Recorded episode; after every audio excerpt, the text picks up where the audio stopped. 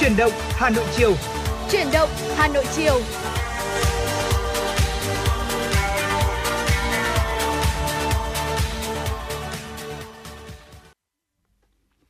Vâng, xin được kính chào quý vị thính giả đang à, đón nghe chuyển động Hà Nội trong à, buổi chiều ngày hôm nay. À, quý vị thính giả thân mến, chuyển động Hà Nội chiều của chúng tôi được phát sóng trực tiếp từ 16 giờ đến à, 18 giờ trong buổi chiều thứ sáu cuối tuần ngày hôm nay. Không biết buổi chiều ngày hôm nay quý vị thính giả đang cảm thấy như thế nào, có điều gì muốn chia sẻ với chúng tôi thì hãy ghi nhớ có hai cách thức để quý vị kết nối với chương trình cùng với Tuấn Hiệp và Phương Nga trong buổi chiều thứ sáu ngày hôm nay là số điện thoại đường dây nóng 024 3773 6688 và trên nền tảng mạng xã hội Facebook tại địa chỉ FM96 Thời sự Hà Nội. Vâng thưa quý vị, ngày hôm nay là ngày thứ sáu kết thúc một tuần làm việc và cũng kết thúc uh, chuỗi hai ngày thi của các bạn uh, sĩ tử 2004 năm nay đúng không ạ? Vâng. Uh, các bạn đã tham gia kỳ thi uh, tốt nghiệp trung học phổ thông và đồng thời kết quả này cũng được dùng để xét tuyển vào đại học luôn. Và có thể thấy rằng là hai ngày vừa rồi uh, khi mà kỳ thi diễn ra thì thời tiết đã rất là chiều lòng người. Um, nó cũng phần nào bớt đi được cái sự vất vả cho các bậc phụ huynh cũng như là các bạn thí sinh. Và đề thi năm nay thì hiện tại tương quan cũng đã được đánh giá là khá là vừa sức với các bạn thí sinh. À, và cùng hy vọng những cái kết quả thật là tích cực trong thời gian tới cho các bạn. Thôi thì ở thời điểm này, thi xong cũng đã là xong rồi, tới thời điểm để các bạn có thể xả hơi. Và cùng à, hy vọng hơn về những cái ước mơ sắp tới à, sẽ tới cái thời điểm mà các bạn sẽ bắt đầu dần dần bước vào cái con đường chinh phục, thực hiện những cái ước mơ trong tương lai của mình. Vâng ạ, và chúng tôi cũng ờ, xin được ờ, gửi một cái lời chúc ờ, nho nhỏ thôi của những người làm chương trình là gửi tới các em. Sẽ làm những bài thi thật là tốt và sẽ có những kết quả thật là tốt và đúng với ý của các em mong muốn. Và từ đó thì mình sẽ lựa chọn được ra cho mình những ngôi trường, những nơi mà học tập tiếp theo sau cái bước đường phổ thông. Và chúng ta sẽ học tập xong và sẽ có một công việc thật là đúng như là các em mong muốn trong tương lai, các em nhé. À, và quý vị thính giả thân mến, à, trong ờ, uh, 2 tiếng sắp tới chúng tôi sẽ liên tục liên tục cập nhật tới quý vị và các bạn các tin tức, các phần uh, trò chuyện trao đổi cũng như là các uh, phóng sự của phóng viên chương trình gửi về. À, nhưng mà À, thôi thì bây giờ đầu tiên mình sẽ cùng uh, mở màn uh, chuyển động Nội buổi chiều ngày hôm nay uh, với một chút âm nhạc đi. À, với tại thời điểm bây giờ cùng với cái thời kỳ mà kết thúc cấp 3 này rồi thi cấp 3, thi đại học, thi trung học phổ thông thì một bài hát nó uh, cùng với cái tâm trạng của uh, những người mà mà đang uh, trong cái giai đoạn chuyển tiếp như thế này là nhớ lại những cái thời ví dụ như là tôi hoặc là Phương Nga chẳng hạn đúng không dạ. ạ? À, khi mà bước qua cái giai đoạn tháng 7 à, tháng 8 như thế này cuộc thi như thế này thì mình lúc nào bồi hồi và mình nhớ lại những cái mà mình đã từng trải qua. Ừ. À, vâng và một uh, nhạc phẩm mà nó cùng với những cảm xúc như vậy cho tôi xin một vé đi tuổi thơ được thể hiện bởi Linh Ly xin được chúng tôi truyền tải cho quý vị ngay sau đây. Trở về với giấc mơ ngày xưa bút mực chuyện tranh những gói bằng ngô trong ngăn bàn cho tôi xin về lại thời tập tô để vẽ ông mặt trời hiền như bố. Những chiều dòng chơi say mê những món đồ hà cho tôi xin về lại mái trường xưa, dù trường thật bé nhưng ước mơ thật to. Từng ngày chăm lo, cô giáo vui như mẹ hiền. Cho con xin về với ông bà thương những chiều nhõng nhẽo vòi tiền nhổ tóc sâu. Mỗi sợi trắng tình con lấy bằng năm trăm đồng. Hãy cho tôi xin một vé không hai, mà dẫu hôm nay đã đông đường dài, vẫn cho tôi xin được trở về tuổi thơ ngây ngô với bao mộng mơ. Hãy cho tôi xin một vé không hai, vé đi thôi không cần quay trở lại. Chỉ cần cho tôi được trở về ngày xưa, dòng trôi với những ngày mưa. Hãy cho tôi xin hàng vé chung thôi. Dẫu tháng năm có lớn thêm thật rồi, chỉ cần cho tôi được trở về tuổi thơ, thì tôi sẽ xin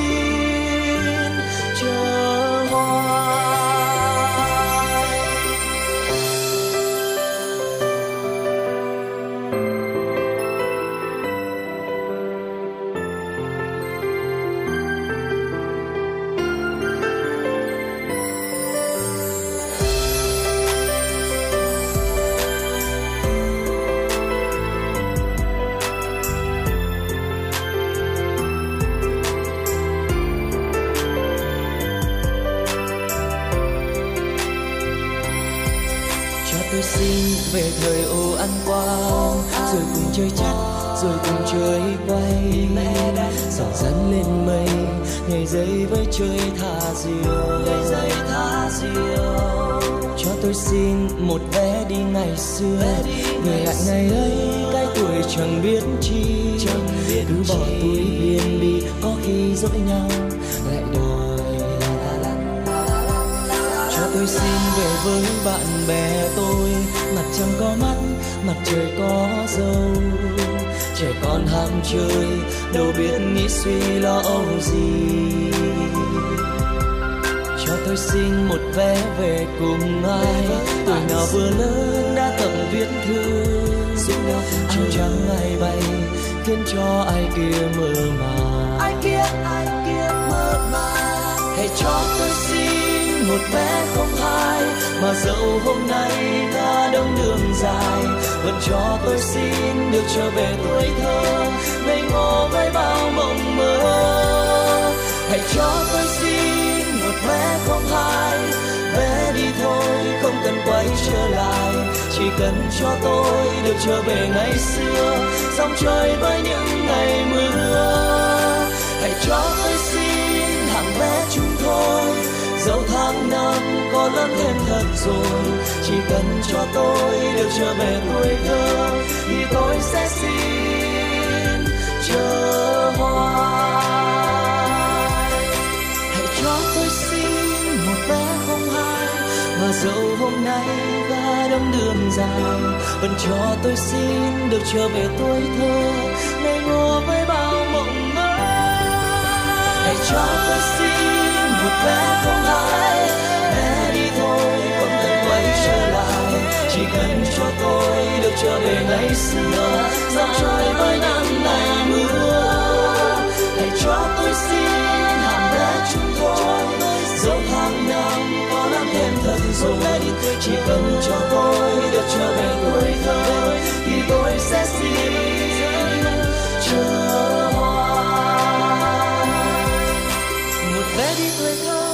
có qua người ơi.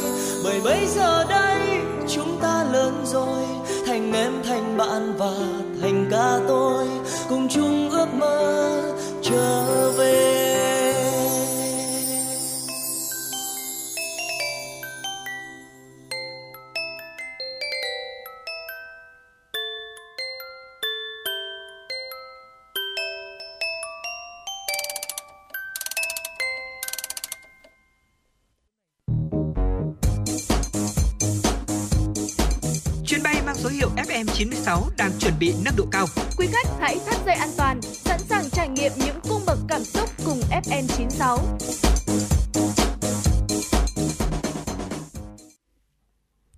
Thưa quý vị và các bạn, ngay bây giờ sẽ cùng ờ, chúng tôi cập nhật những thông tin đáng quan tâm mà phóng viên Thu Vân vừa mới gửi về cho chương trình. Ngày hôm nay, Ban đại diện Hội người cao tuổi thành phố Hà Nội sơ kết tháng 6, 6 tháng đầu năm, triển khai nhiệm vụ 6 tháng cuối năm 2022 và triển khai các chương trình phối hợp đã ký kết. Ban đại diện Hội người cao tuổi các quận huyện thị xã và Hội người cao tuổi cơ sở phối hợp vận động nguồn lực thăm, tặng quà cho 65.900 người cao tuổi có hoàn cảnh khó khăn, ốm đau, cô đơn không nơi nương tựa, số tiền trên 20,3 tỷ đồng giám sát thực hiện và hoàn thiện hồ sơ hưởng bảo trợ xã hội cho 108.216 người từ 80 tuổi trở lên, cấp thẻ bảo hiểm y tế cho 834.110 người cao tuổi. Toàn thành phố thành lập gần 6.100 câu lạc bộ văn hóa, văn nghệ, thể dục thể thao, thu hút 211.000 người cao tuổi sôi nổi tham gia, nhân rộng phát triển thêm 26 câu lạc bộ liên thế hệ. 6 tháng cuối năm 2022, Hội người cao tuổi thành phố phấn đấu tập hợp trên 90% người cao tuổi vào hội, tiếp tục tuyên truyền thực hiện tốt 3 chương trình công tác, chung tay chăm sóc người cao tuổi có hoàn cảnh khó khăn, người cao tuổi cô đơn không nơi nương tựa, tích cực tham gia bảo vệ biên giới, biển đảo, phòng chống tội phạm về tệ nạn xã hội, xây dựng gia đình văn hóa và gia đình văn hóa kiểu mẫu, triển khai có hiệu quả tháng hành động vì người cao tuổi Việt Nam năm 2022, tiếp tục thực hiện đề án nhân rộng mô hình câu lạc bộ liên thế hệ tự giúp nhau, phát huy vai trò người cao tuổi tham gia xây dựng nông thôn mới, đô thị văn minh, người cao tuổi tham gia công tác phòng chống thiên tai giai đoạn 2021-2025, tham gia xây dựng hệ thống chính trị ở cơ sở, giám sát thực hiện quy chế dân chủ ở cơ sở và các chính sách dành cho người cao tuổi. Thưa quý vị, 8 địa phương đang rất thiếu thuốc chữa bệnh. Lãnh đạo Bảo hiểm xã hội đã đưa ra thông tin này tại hội nghị cung cấp thông tin chuyên đề về bảo hiểm y tế trong sáng nay. Trưởng ban thực hiện chính sách bảo hiểm y tế Bảo hiểm xã hội Việt Nam Lê Văn Phúc cho biết, thời gian qua, người tham gia bảo hiểm y tế cũng bị ảnh hưởng bởi vấn đề thiếu thuốc, thiếu vật tư y tế, những dịch vụ kỹ thuật như máy đặt, máy mượn cung cấp dịch vụ. Ông Phúc cũng cho biết nguyên nhân thiếu thuốc, thiếu vật tư y tế đã được nêu ra và Thường trực Chính phủ, Bộ Y tế, Bộ Tài chính, Bảo hiểm xã hội Việt Nam đã họp bàn phân tích gỡ vướng liên quan đến mua sắm đấu thầu, đặc biệt là cơ chế chính sách. Về phía Bảo hiểm xã hội Việt Nam, trách nhiệm chính là phối hợp với các bộ ngành, đặc biệt là Bộ Y tế. Về gói dịch vụ y tế cơ bản có cần thiết phải chi trả bảo hiểm y tế hay không, ông Phúc nêu lên thực tế trong bối cảnh hiện nay, người dân đến các trạm y tế xã còn khiêm tốn. Với điều kiện di chuyển dễ dàng như hiện nay, đi lên các bệnh viện tuyến trung ương nên dễ dàng bỏ qua các trạm y tế xã.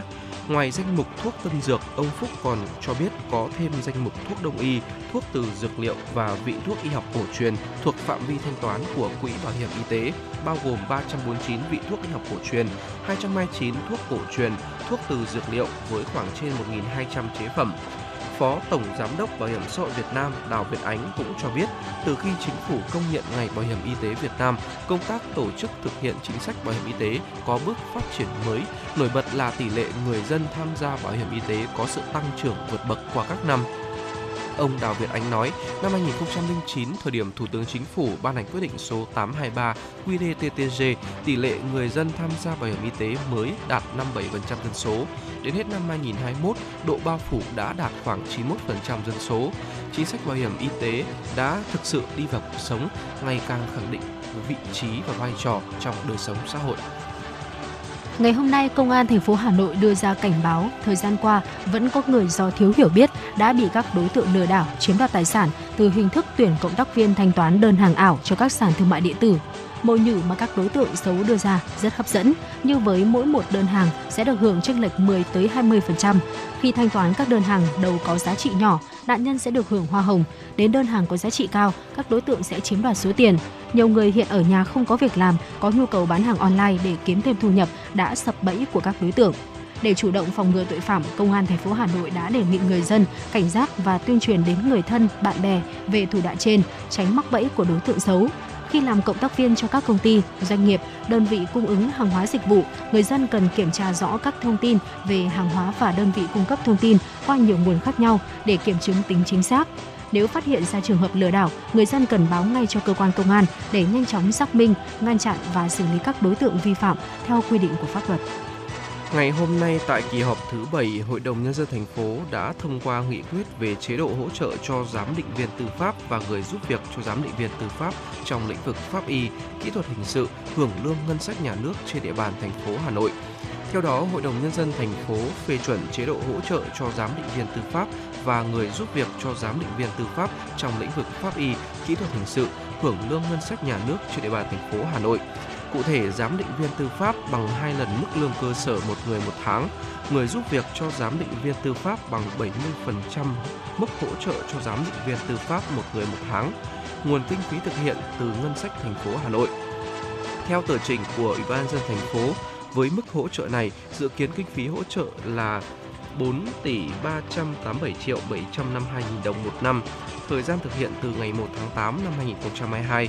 Mức hỗ trợ này nhằm tạo điều kiện hỗ trợ một phần kinh phí bù đắp cho sức lao động của giám định viên tư pháp, người giúp việc cho giám định viên tư pháp trong bối cảnh khối lượng công việc ngày càng tăng, thiên tai, địch họa diễn biến khó lường.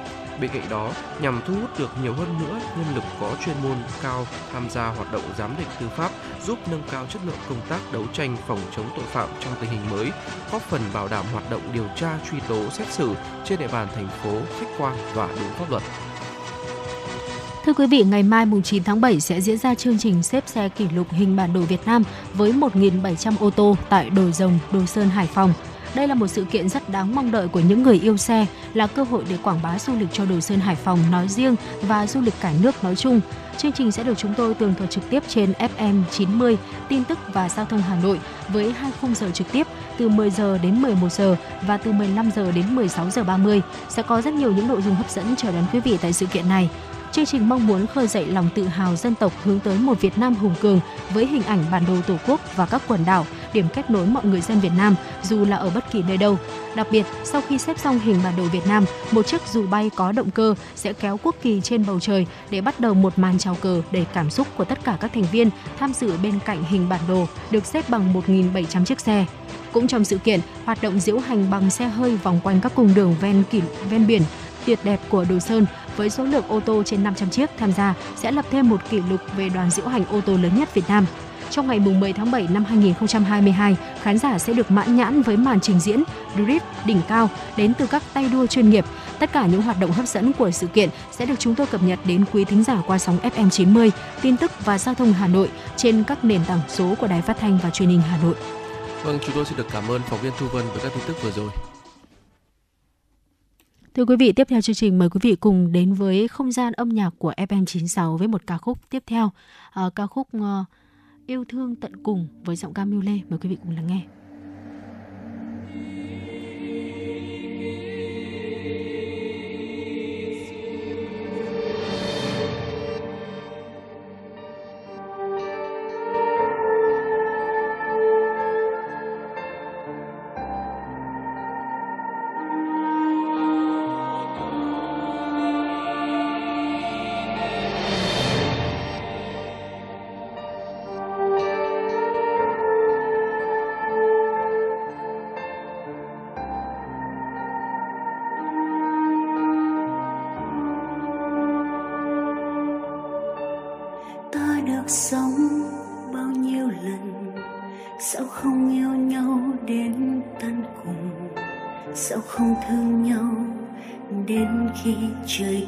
Sao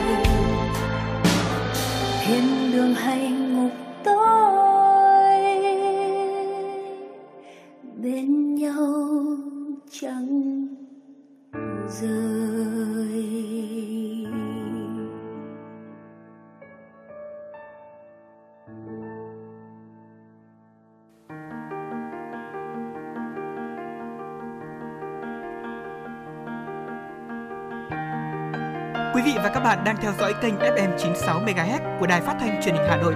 Hãy giữ sóng và tương tác với chúng tôi theo số điện thoại 024 3773 6688. FM 96 đồng hành trên mọi nẻo đường.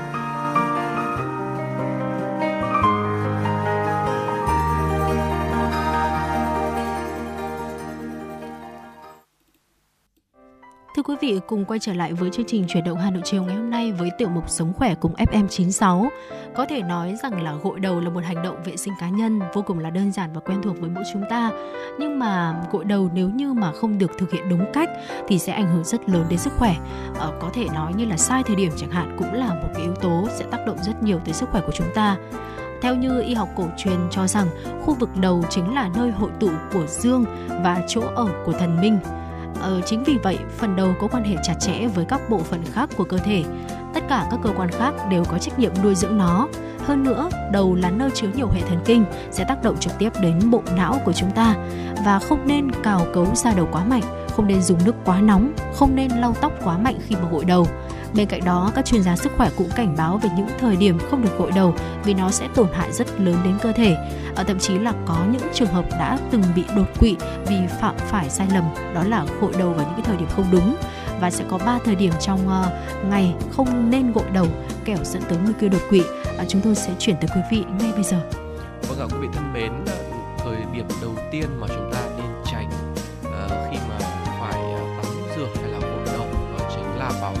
gian từ 7 từ 5 giờ sáng cho tới 7 giờ sáng.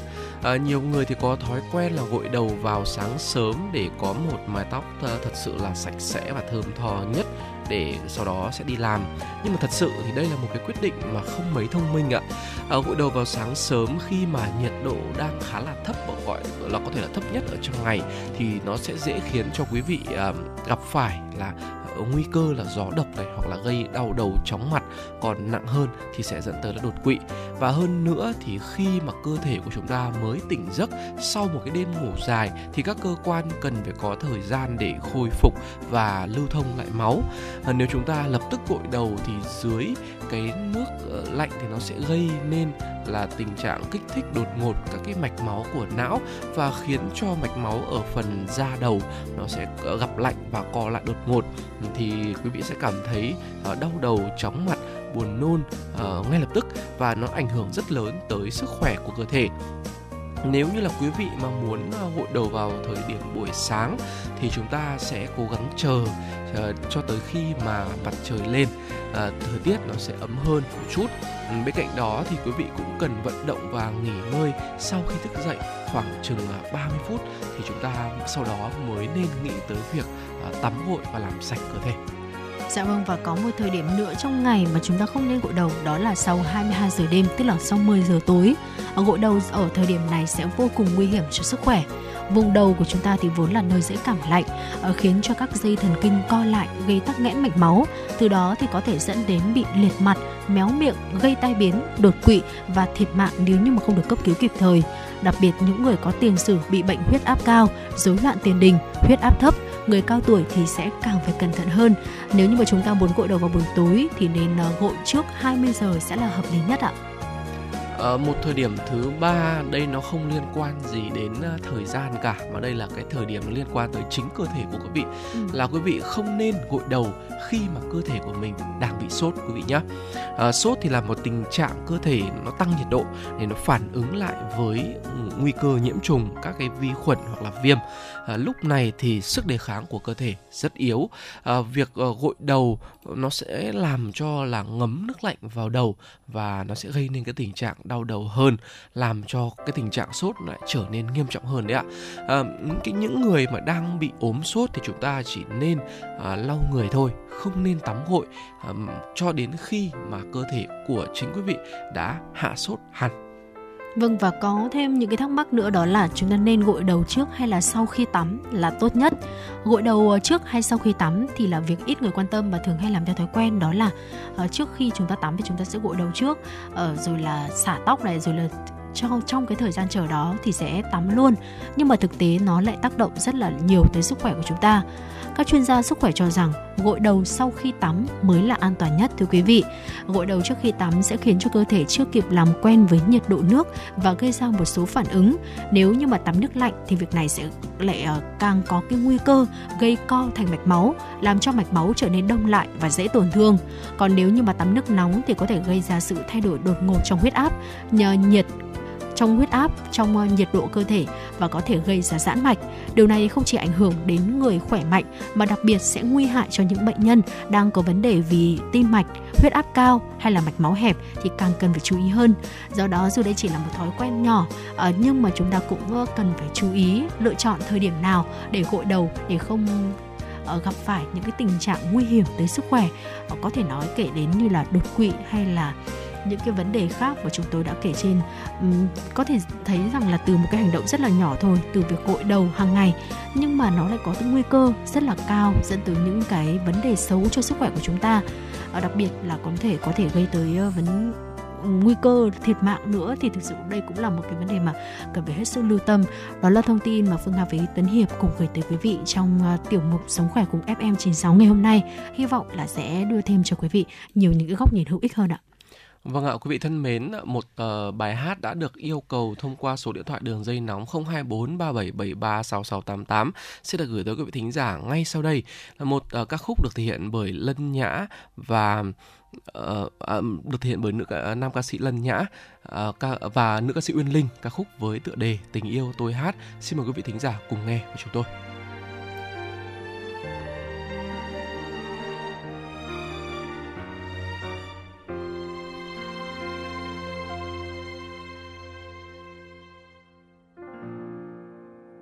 Có cơn mưa nào qua đây? Sao trời trong xanh là thế? Giá như em còn bên tôi. Giá như tôi đừng lặng lẽ. Giá chiều hôm giữa đèn đài mờ hôm những dại khờ đầu tiên những thời nguyện ngày xưa anh nhớ em buồn vui gió về bao ước mơ một thời thiếu nữ. Theo lá rơi con sông mùa thu. Xuân thiết tha mùa xuân đi mãi. Em ghé qua dừng chân đứng lại. Đong đến chi niềm vui nước mắt. Che vẫn xanh hai bên đường ta. Theo gió qua miền quê hoang vắng. Cho tiếng dương cầm đêm chết lặng em có nghe tình yêu tôi hát khi nắng xôn xao trên hàng cây.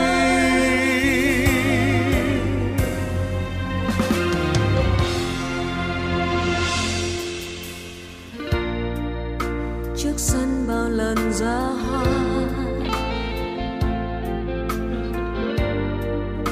bao lần trăng treo đầu mưa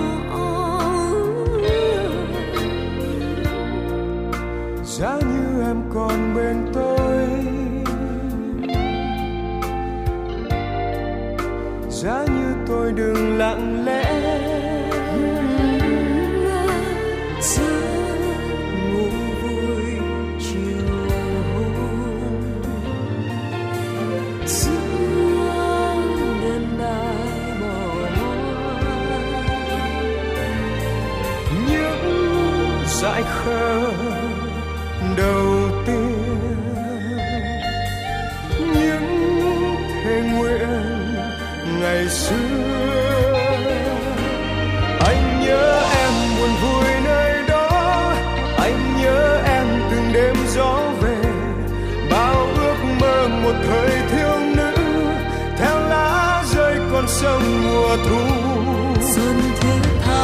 xuân đi mãi, em ghé qua dừng chân đứng lại. Đông đến chỉ niềm vui nước mắt, che vẫn xanh hai bên đường ta. Theo gió qua miền quê hoang vắng cho tiếng dương cầm đêm chết lặng. Em có nghe tình yêu tôi hát, khi nắng xôn xao trên hàng cây.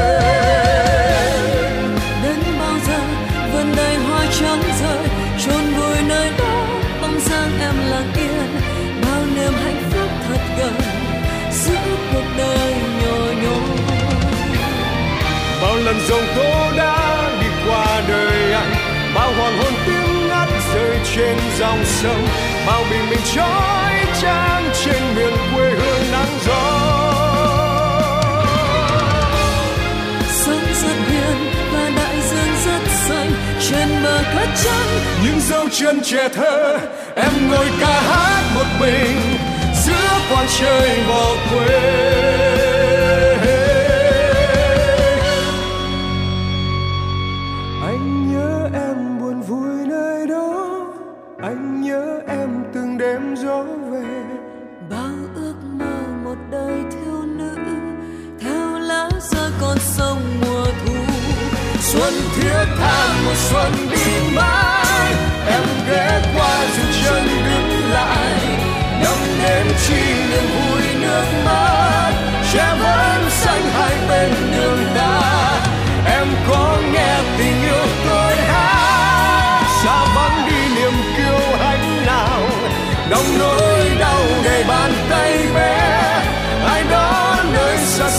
xôi chờ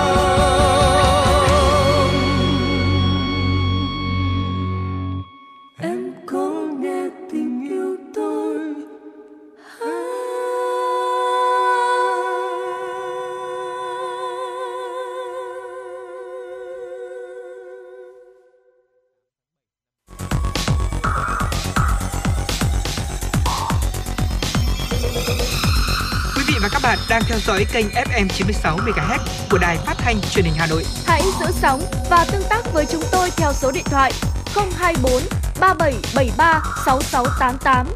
FM 96 đồng hành trên mọi nẻo đường. Quý vị thính giả thân mến, sau những giai điệu âm nhạc tuyệt vời vừa rồi, ca khúc Tình yêu tôi hát với phần thể hiện của nam ca sĩ Lần Nhã và nữ ca sĩ Uyên Linh, thì thời lượng tiếp theo của chủ đề Hà Nội xin mời quý vị thính giả sẽ cùng tiếp tục đón nghe các tin tức được truyền về bởi phóng viên Thu Vân. Thưa quý vị, cùng với đề xuất giảm thuế tiêu thụ đặc biệt, thuế giá trị gia tăng với xăng dầu, tổng mức giảm thuế phí sẽ lên tới 126.000 tỷ đồng.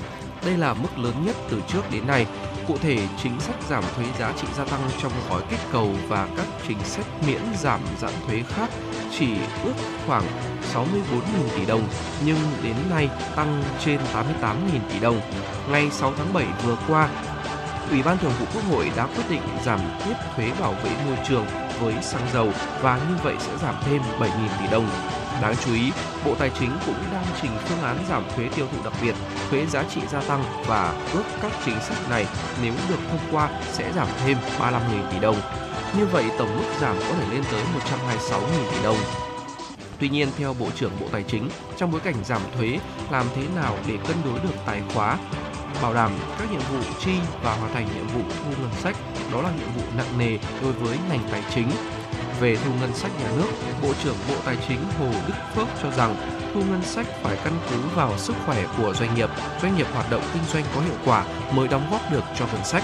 Do đó cần có giải pháp hỗ trợ doanh nghiệp thúc đẩy phát triển. Trong đó có giải pháp về phối hợp chính sách tài khóa và chính sách tiền tệ, giảm lãi suất để doanh nghiệp tiếp cận vốn, thúc đẩy chính sách kinh doanh, bảo đảm tỷ giá ổn định, đồng tiền không mất giá.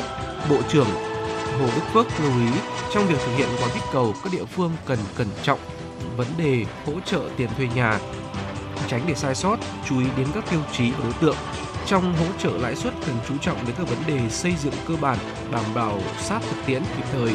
Bộ trưởng đề nghị trong thời gian tới, các đơn vị thuộc bộ phối hợp chặt chẽ với các cơ quan liên quan, hoàn thiện các chính sách pháp luật liên quan đến mua sắm vật tư, thiết bị y tế, thuốc, hoàn thiện văn bản pháp luật về quản lý tài sản công, tiêu chuẩn định mức mua sắm tài sản công, chế độ công tác phí, hoạt động phát triển quỹ đất. Thưa quý vị, kỳ thi tốt nghiệp trung học phổ thông và tuyển sinh đại học giáo dục nghề nghiệp năm 2022 được tổ chức trong 2 ngày mùng 7 và mùng 8 tháng 7 tại tất cả các tỉnh thành phố trực thuộc trung ương. Do vậy, ngay đầu tháng 6 năm nay, để bảo đảm cung cấp điện phục vụ tốt cho kỳ thi và tuyển sinh, các đơn vị trong EVN, PC đã chủ động làm việc và phối hợp với ban chỉ đạo các hội đồng thi trung học phổ thông tại địa phương để nắm bắt danh sách, địa điểm và nhu cầu cấp điện, lập phương án và tổ chức bảo đảm điện cho các địa điểm ra đề thi của Bộ Giáo dục và Đào tạo và các địa điểm in sao đề thi tại các tỉnh thành phố các địa điểm tổ chức coi thi chấm thi tại các tỉnh thành phố. Từ ngày 6 tháng 7 đến hết ngày 9 tháng 7, EVN NPC bảo đảm không thực hiện ngừng cấp điện theo kế hoạch trên các đường dây, trạm biến áp có ảnh hưởng đến việc cấp điện cho các địa điểm tổ chức thi, địa điểm làm việc của ban chỉ đạo, các hội đồng thi tại địa phương trừ trường hợp xử lý sự cố, 27 công ty điện lực thuộc EVN NPC tổ chức hơn 3.800 ca trực để trực bảo đảm điện tại các địa điểm tổ chức thi, địa điểm làm việc của ban chỉ đạo, các hội đồng thi. Các đơn vị đã chuẩn bị đủ lực lượng, vật tư, thiết bị, phương tiện di chuyển, máy phát điện diesel để khẩn trương xử lý sự cố, chuyển đổi phương thức vận hành hoặc chạy máy phát dự phòng, nhanh chóng cấp điện trở lại cho các địa điểm thi khi xảy ra sự cố. Chiều nay mùng 8 tháng 7, Sở Giáo dục Đào tạo Hà Nội vừa chính thức công bố điểm thi vào lớp 10 năm học 2022-2023. Sau khi công bố điểm thi vào lớp 10, trong ngày 9 tháng 7, các phòng giáo dục đào tạo quận, huyện, thị xã nhận và bàn giao phiếu kết quả thi cho các trường trung học cơ sở, trung tâm giáo dục nghề nghiệp, giáo dục thường xuyên để phát cho học sinh của đơn vị mình. Việc này cần được khẩn trương thực hiện để thí sinh kịp thời làm thủ tục xác nhận nhập học vào các trường trung học phổ thông theo đúng quy định. Dự kiến sau khi công bố điểm thi, Sở Giáo dục và Đào tạo và các trường trung học phổ thông công lập chuyên và không chuyên sẽ họp và công bố điểm chuẩn sau đó ít ngày. Một số giáo viên và lãnh đạo cơ sở giáo dục cho rằng dự kiến điểm chuẩn vào lớp 10 ở Hà Nội năm nay sẽ tăng nhẹ do đề thi nhẹ nhàng hơn những năm trước. Sau khi biết điểm thi và điểm chuẩn, thí sinh trúng tuyển xác nhận nhập học trong 3 ngày từ ngày 10 đến ngày 12 tháng 7 trực tiếp hoặc trực tuyến. Các trường trung học phổ thông tuyển bổ sung từ ngày 19 đến ngày 22 tháng 7. Học sinh trúng tuyển nguyện vọng 1 sẽ không được xét tuyển nguyện vọng 2 và nguyện vọng 3. Học sinh không trúng tuyển nguyện vọng 1 được xét tuyển nguyện vọng 2 nhưng phải có điểm xét tuyển cao hơn điểm chuẩn trúng tuyển nguyện vọng 1 của trường ít nhất một điểm. Học sinh không trúng tuyển nguyện vọng 1 và 2 được xét tuyển nguyện vọng 3 nhưng phải có điểm xét tuyển cao hơn điểm chuẩn trúng tuyển nguyện vọng 1 của trường ít nhất 2 điểm. Khi hạ điểm chuẩn, các trường trung học phổ thông công lập được phép nhận học sinh có nguyện vọng 2, nguyện vọng 3 đủ điều kiện trúng tuyển. Kỳ thi tuyển sinh lớp 10 trung học phổ thông năm học 2022-2023 trên địa bàn thành phố diễn ra vào ngày 18 tháng 6 đến ngày 19 tháng 6 với gần 107.000 thí sinh đăng ký. Để dự tuyển vào trường công lập, thí sinh phải dự thi đủ 3 bài thi bao gồm ngữ văn, ngoại ngữ và toán. Sáng nay, các thí sinh tham dự kỳ thi tốt nghiệp trung học phổ thông năm 2022 tiếp tục làm bài thi tổ hợp khoa học xã hội, lịch sử, địa lý, giáo dục công dân hoặc tổ hợp khoa học tự nhiên, vật lý, hóa học, sinh học. Còn với thí sinh giáo dục thường xuyên, riêng tổ hợp khoa học xã hội, thí sinh chỉ thi hai môn lịch sử và địa lý. Mỗi môn thành phần trong bài tổ hợp có thời gian làm bài 50 phút, thời gian nghỉ giữa các môn thi là 10 phút. Cơn mưa nhẹ vào đêm ngày 7 tháng 7 ở Hà Nội đã khiến không khí trở nên mát mẻ, giúp thí sinh thoải mái hơn trong điều kiện phải đeo khẩu trang suốt thời gian làm bài. Cũng trong buổi thi sáng nay, các điểm thi trên địa bàn thành phố tiếp tục quán triệt chỉ đạo của Ban chỉ đạo thi tốt nghiệp trung học phổ thông thành phố Hà Nội thực hiện nghiêm túc quy chế thi và quy trình phòng chống dịch, bảo đảm an toàn cho thí sinh và cán bộ làm thi.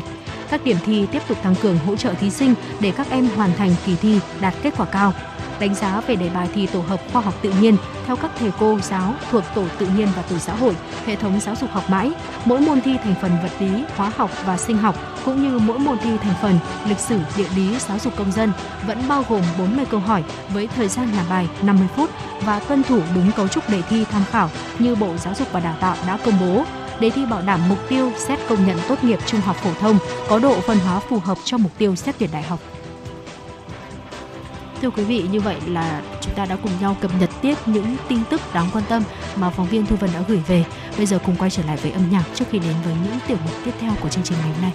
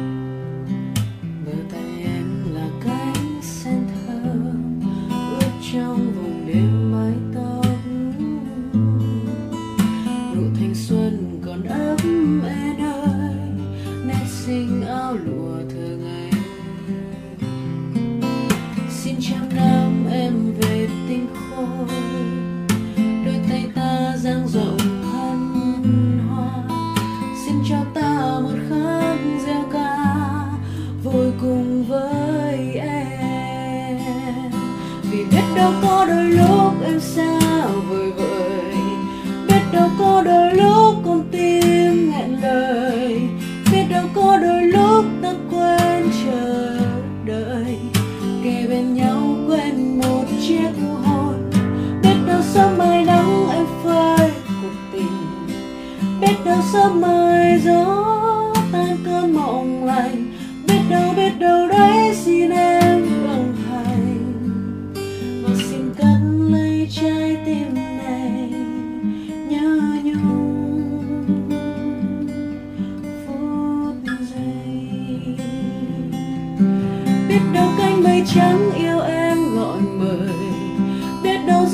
thiết mang em về trời. Biết đâu bỗng em thấy tim ta chợt trội và em tan đi cùng ánh dương biết đâu bỗng em thấy đôi chân mỏi mệt.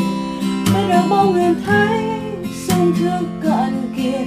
Biết đâu bỗng mưa nắng gieo tim muộn phiền. Và em sẽ cất cánh tung trời.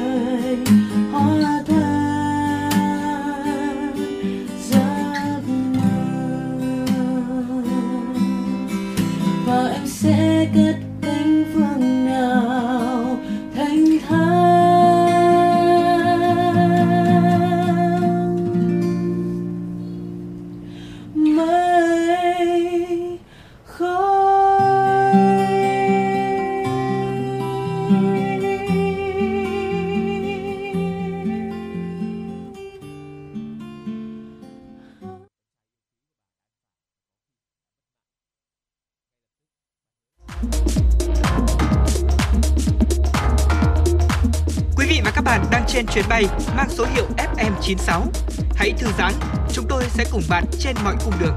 Hãy giữ sóng và tương tác với chúng tôi theo số điện thoại 024 3773 6688.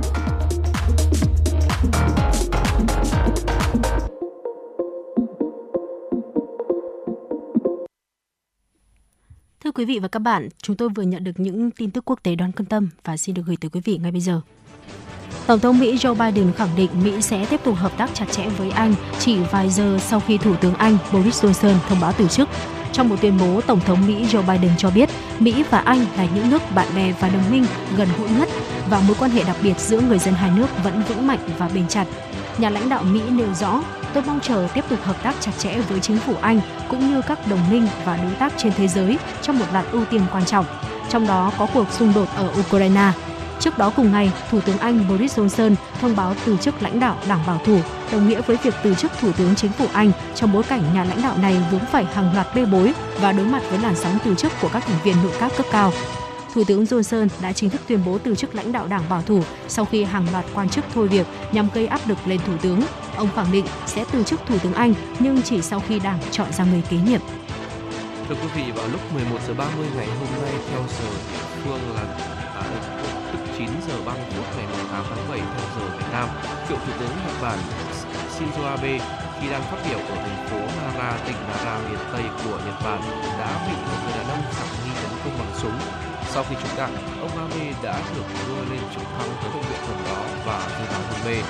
Theo đài phát thanh truyền thông cộng Nhật Bản NHK, toàn đất nước Nhật Bản đang đứng đầu trước thông tin cựu thủ tướng Shinzo Abe bị bắn.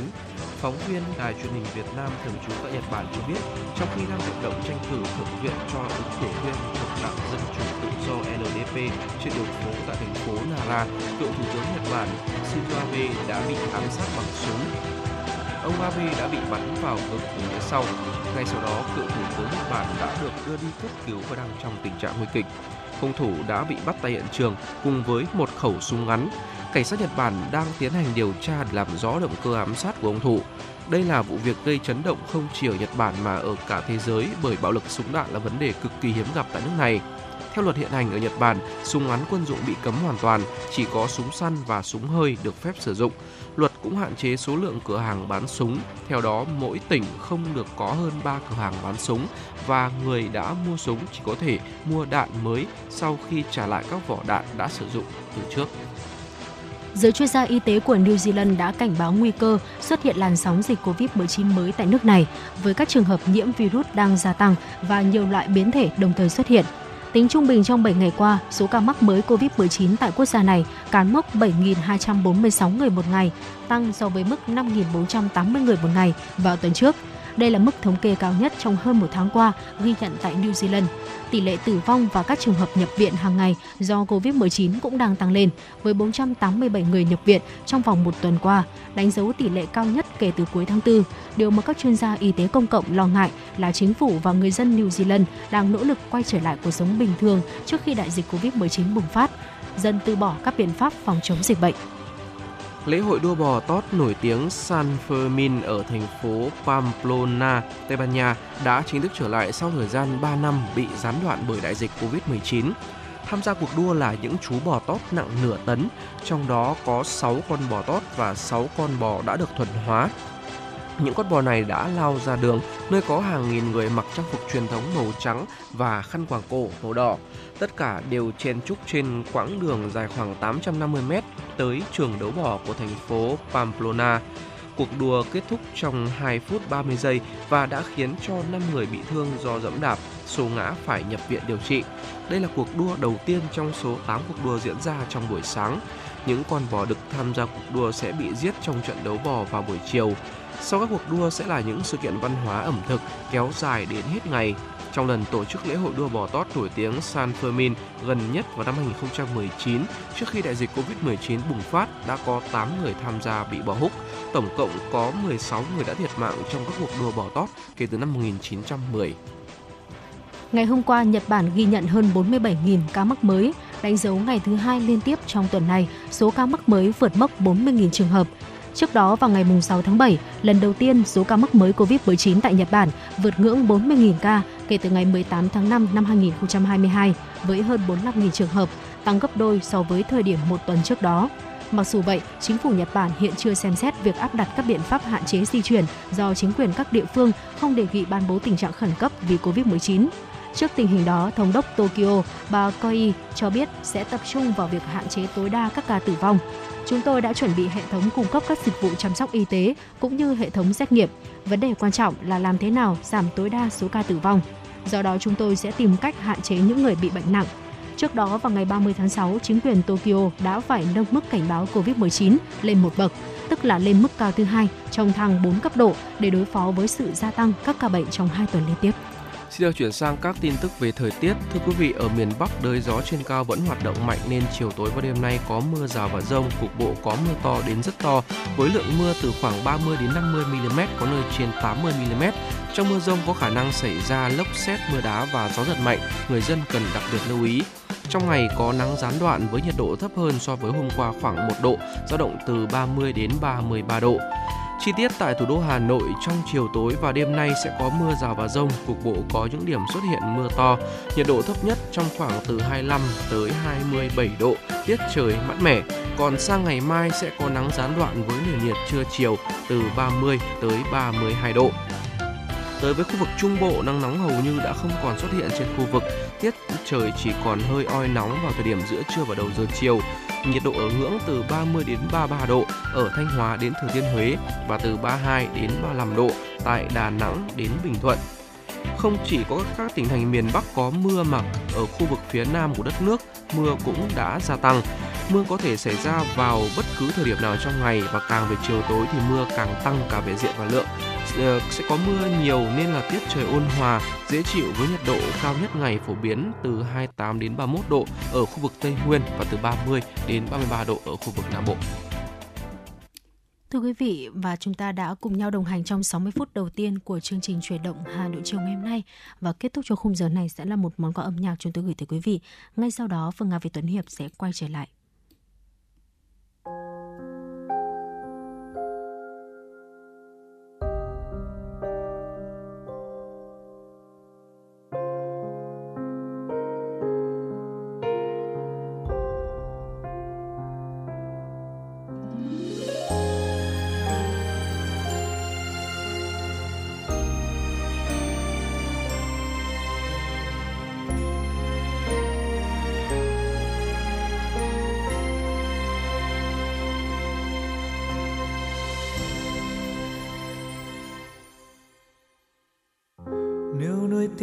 Tiếc tan trong bao tiếc nuối để yêu thương xa thật xa.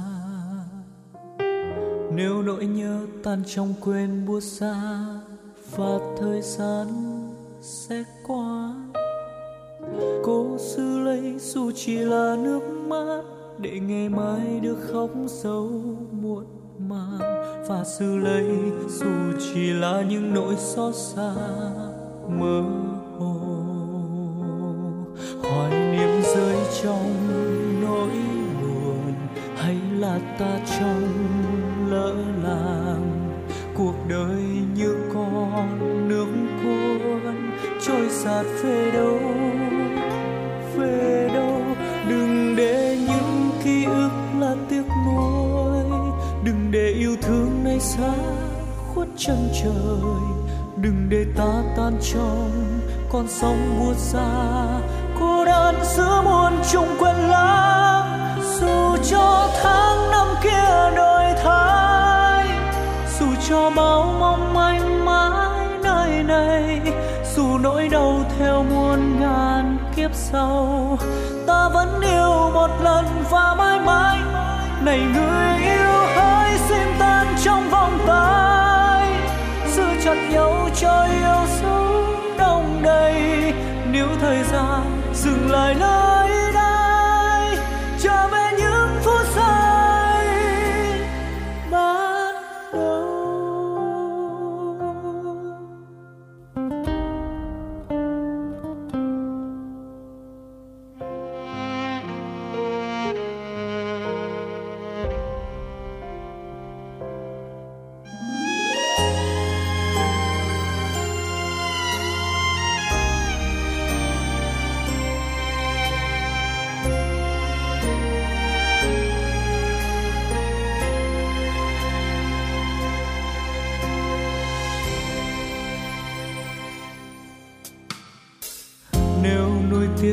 trong bao tiếc nuối để yêu thương xa, thật xa. Nếu nỗi nhớ tan trong quên buốt xa, và thời gian sẽ qua. Cố giữ lấy dù chỉ là nước mắt để ngày mai được khóc dấu muộn màng, và giữ lấy dù chỉ là những nỗi xót xa. Rơi trong nỗi buồn. Hay là ta trong lỡ làng cuộc đời như con nước cuốn trôi sạt về đâu.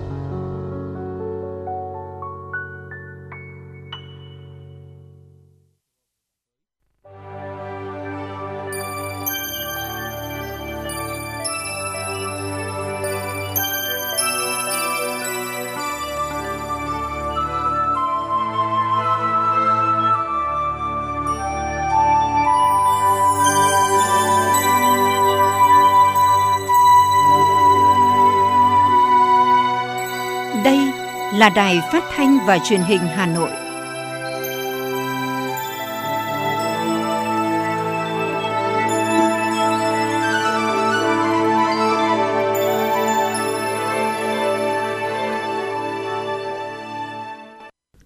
Xin chào quý vị và các bạn. Quý vị và các bạn đang lắng nghe chương trình Chuyển động Hà Nội chiều, phát sóng từ 16 giờ tới 18 giờ hàng ngày trên sóng phát thanh Hà Nội FM 96 MHz. Thưa quý vị và các bạn, gần 1 triệu thí sinh cả nước đã hoàn thành xong kỳ thi tốt nghiệp trung học phổ thông.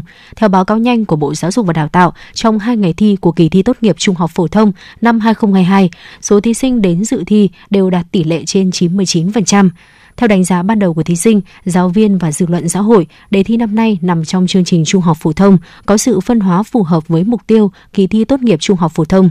Trong hai ngày thi, không chỉ có các thí sinh còn hồi hộp, lo lắng, mà hầu hết các bậc phụ huynh đều cũng chung một cảm giác lo lắng và ngồi cổng trường, dõi theo con trong suốt thời gian thi.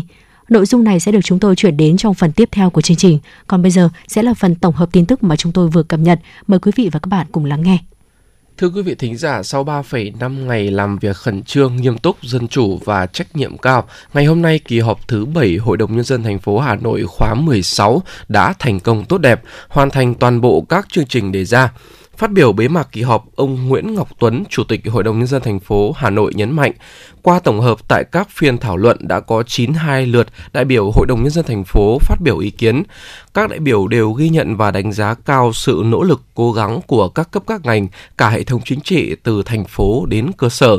Theo ông Nguyễn Ngọc Tuấn, các đại biểu đã tập trung phân tích đánh giá những tồn tại hạn chế và đề xuất những giải pháp đồng bộ hiệu quả khả thi để khắc phục những khó khăn vướng mắc, phấn đấu hoàn thành toàn diện các chỉ tiêu kinh tế xã hội năm 2022. Theo ông Nguyễn Ngọc Tuấn, một trong những nội dung quan trọng khác của kỳ họp này là thảo luận cho ý kiến đối với đề án phân cấp quản lý nhà nước giữa các cấp chính quyền địa phương của thành phố đây là nội dung lớn quan trọng tác động trực tiếp đến chất lượng, hiệu lực hiệu quả công tác quản lý điều hành của thành phố, các quận huyện thị xã và đang được thành phố rất quan tâm tập trung chỉ đạo. Về hoạt động chất vấn và trả lời chất vấn, Chủ tịch Hội đồng nhân dân thành phố cho biết trên cơ sở ý kiến, kiến nghị của cử tri và các đại biểu Hội đồng nhân dân thành phố, tại kỳ họp này, Hội đồng nhân dân thành phố Hà Nội đã thống nhất thực hiện chất vấn, tái chất vấn đối với hai nhóm vấn đề. Một là tái chất vấn thúc đẩy thực hiện một số dự án đầu tư trên địa bàn thành phố. Hai là chất vấn công tác quản lý, khai thác, sử dụng quỹ nhà đất thuộc quản lý nhà nước trên địa bàn thành phố. Kết quả phiên chất vấn đã cho thấy các vấn đề được Hội đồng Nhân dân thành phố lựa chọn chất vấn là trúng và đúng, quan trọng thiết thực, tác động lớn và phù hợp với thực tiễn đặt ra cho thành phố, đáp ứng nguyện vọng, sự mong mỏi của cử tri và nhân dân. Cũng theo ông Nguyễn Ngọc Tuấn, Hội đồng nhân dân thành phố Hà Nội tiếp tục cùng theo dõi giám sát đến cùng để các vấn đề giám sát, chất vấn, giải trình sớm được giải quyết, tạo chuyển biến, đáp ứng yêu cầu nguyện vọng của cử tri và nhân dân thủ đô. Thưa quý vị, sáng nay Hội đồng nhân dân thành phố Hà Nội xem xét tờ trình về kết quả giám sát việc thực hiện quy định của pháp luật về quản lý sử dụng tài sản công là nhà đất thuộc sở hữu nhà nước của thành phố Hà Nội. 100% đại biểu Hội đồng Nhân dân thành phố thống nhất thực hiện các quy định của pháp luật về quản lý, sử dụng tài sản công là nhà đất thuộc sở hữu nhà nước của thành phố. Hội đồng nhân dân thành phố yêu cầu Ủy ban nhân dân thành phố chấp hành thực hiện đầy đủ nghiêm túc các kết luận, kiến nghị của đoàn giám sát Hội đồng nhân dân thành phố, ra soát, ban hành, sửa đổi, bổ sung các quy định về tài sản công, bảo đảm quản lý chặt chẽ, sử dụng hiệu quả, khắc phục tình trạng thiếu sót hoặc trồng chéo trong phân công, xác định trách nhiệm, kém hiệu quả trong phối hợp giữa các cơ quan quản lý chỉ đạo các cơ quan, tổ chức, đơn vị, doanh nghiệp đẩy nhanh tiến độ hoàn thiện hồ sơ pháp lý về nhà, đất đối với các cơ sở nhà đất đang được giao quản lý sử dụng, khẩn trương hoàn thành giả soát, lập phương án sắp xếp lại, xử lý nhà đất thuộc phạm vi quản lý theo quy định tại nghị định của chính phủ, bảo đảm sử dụng nhà đất đúng tiêu chuẩn, định mức, tiết kiệm, hiệu quả, Hội đồng nhân dân thành phố cũng đề nghị Ủy ban nhân dân thành phố chỉ đạo nghiên cứu hoàn thiện mô hình hoạt động và xem xét phương thức giao quản lý sử dụng tài sản nhà nước đối với công ty trách nhiệm hữu hạn một thành viên quản lý và phát triển nhà Hà Nội, bảo đảm nâng cao trách nhiệm, hiệu quả hoạt động theo đúng luật doanh nghiệp và cơ chế thị trường. Thưa quý vị, ngày hôm nay, Hội Cựu Thanh niên Xung phong thành phố Hà Nội tổ chức lễ kỷ niệm 72 năm ngày truyền thống lực lượng Thanh niên xung phong Việt Nam 15 tháng 7 1950, 15 tháng 7 2022 và đón nhận huân chương lao động hạng nhất. Phó Chủ tịch Ủy ban nhân dân thành phố Hà Nội Trử Xuân Dũng trao tặng huân chương lao động hạng nhất cho Hội Cựu Thanh niên Xung phong thành phố Hà Nội. Tới dự có nguyên Ủy viên Trung ương Đảng, nguyên Bộ trưởng Bộ Nội vụ, nguyên Phó Bí thư Thành ủy, nguyên Chủ tịch Hội đồng nhân dân thành phố, nguyên Bí thư Thành đoàn Hà Nội Trần Văn Tuấn, Phó Chủ tịch Ủy ban nhân dân thành phố Hà Nội Trử Xuân Dũng, đại diện lãnh đạo Trung ương Hội Cựu Thanh niên Xung phong Việt Nam. Trình bày diễn văn kỷ niệm, Chủ tịch Hội Cựu Thanh niên Xung phong thành phố Hà Nội Nguyễn Văn Đính khẳng định, phát huy truyền thống anh hùng của lực lượng thanh niên xung phong Việt Nam 17 năm kể từ khi thành lập, 15 tháng 7 2005, 15 tháng 7 2022, Hội Cựu Thanh niên Xung phong thành phố đã tập hợp, củng cố xây dựng tổ chức hội ngày càng vững mạnh, động viên cổ vũ các thế hệ cựu thanh niên xung phong nêu cao gương sáng, học tập và làm theo tư tưởng đạo đức phong cách Hồ Chí Minh – hăng hái tham gia các phong trào thi đua yêu nước, gương mẫu thực hiện các chủ trương, đường lối của Đảng, chính sách pháp luật của nhà nước.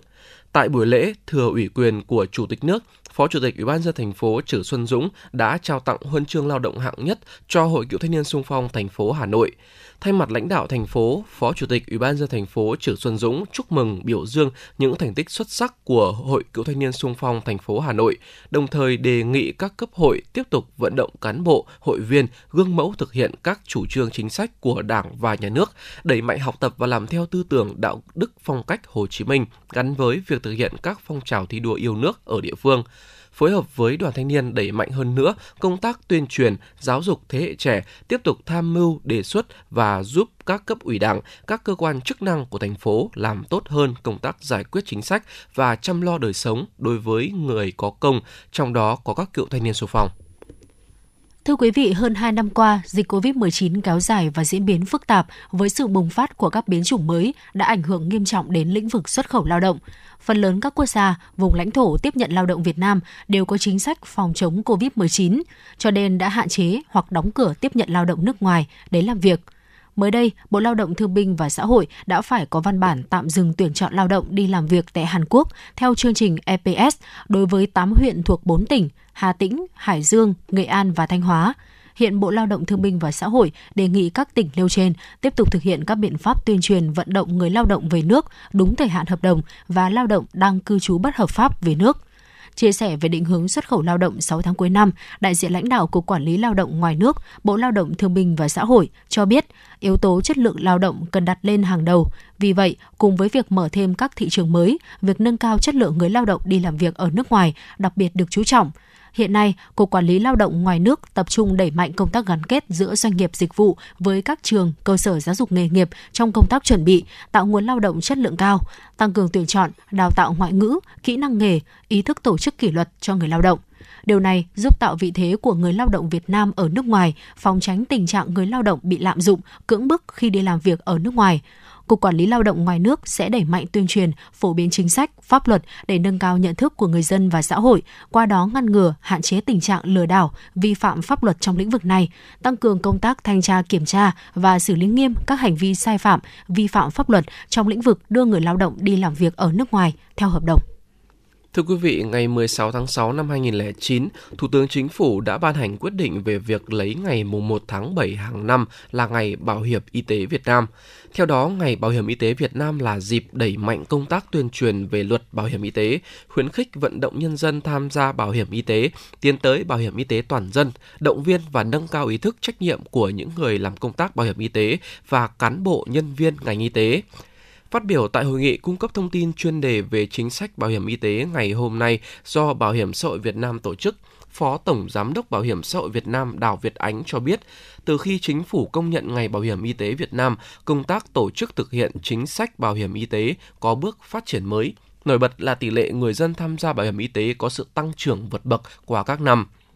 Năm 2009, thời điểm Thủ tướng Chính phủ ban hành quyết định số 823 QĐ-TTG, tỷ lệ người dân tham gia bảo hiểm y tế mới đạt 57% dân số.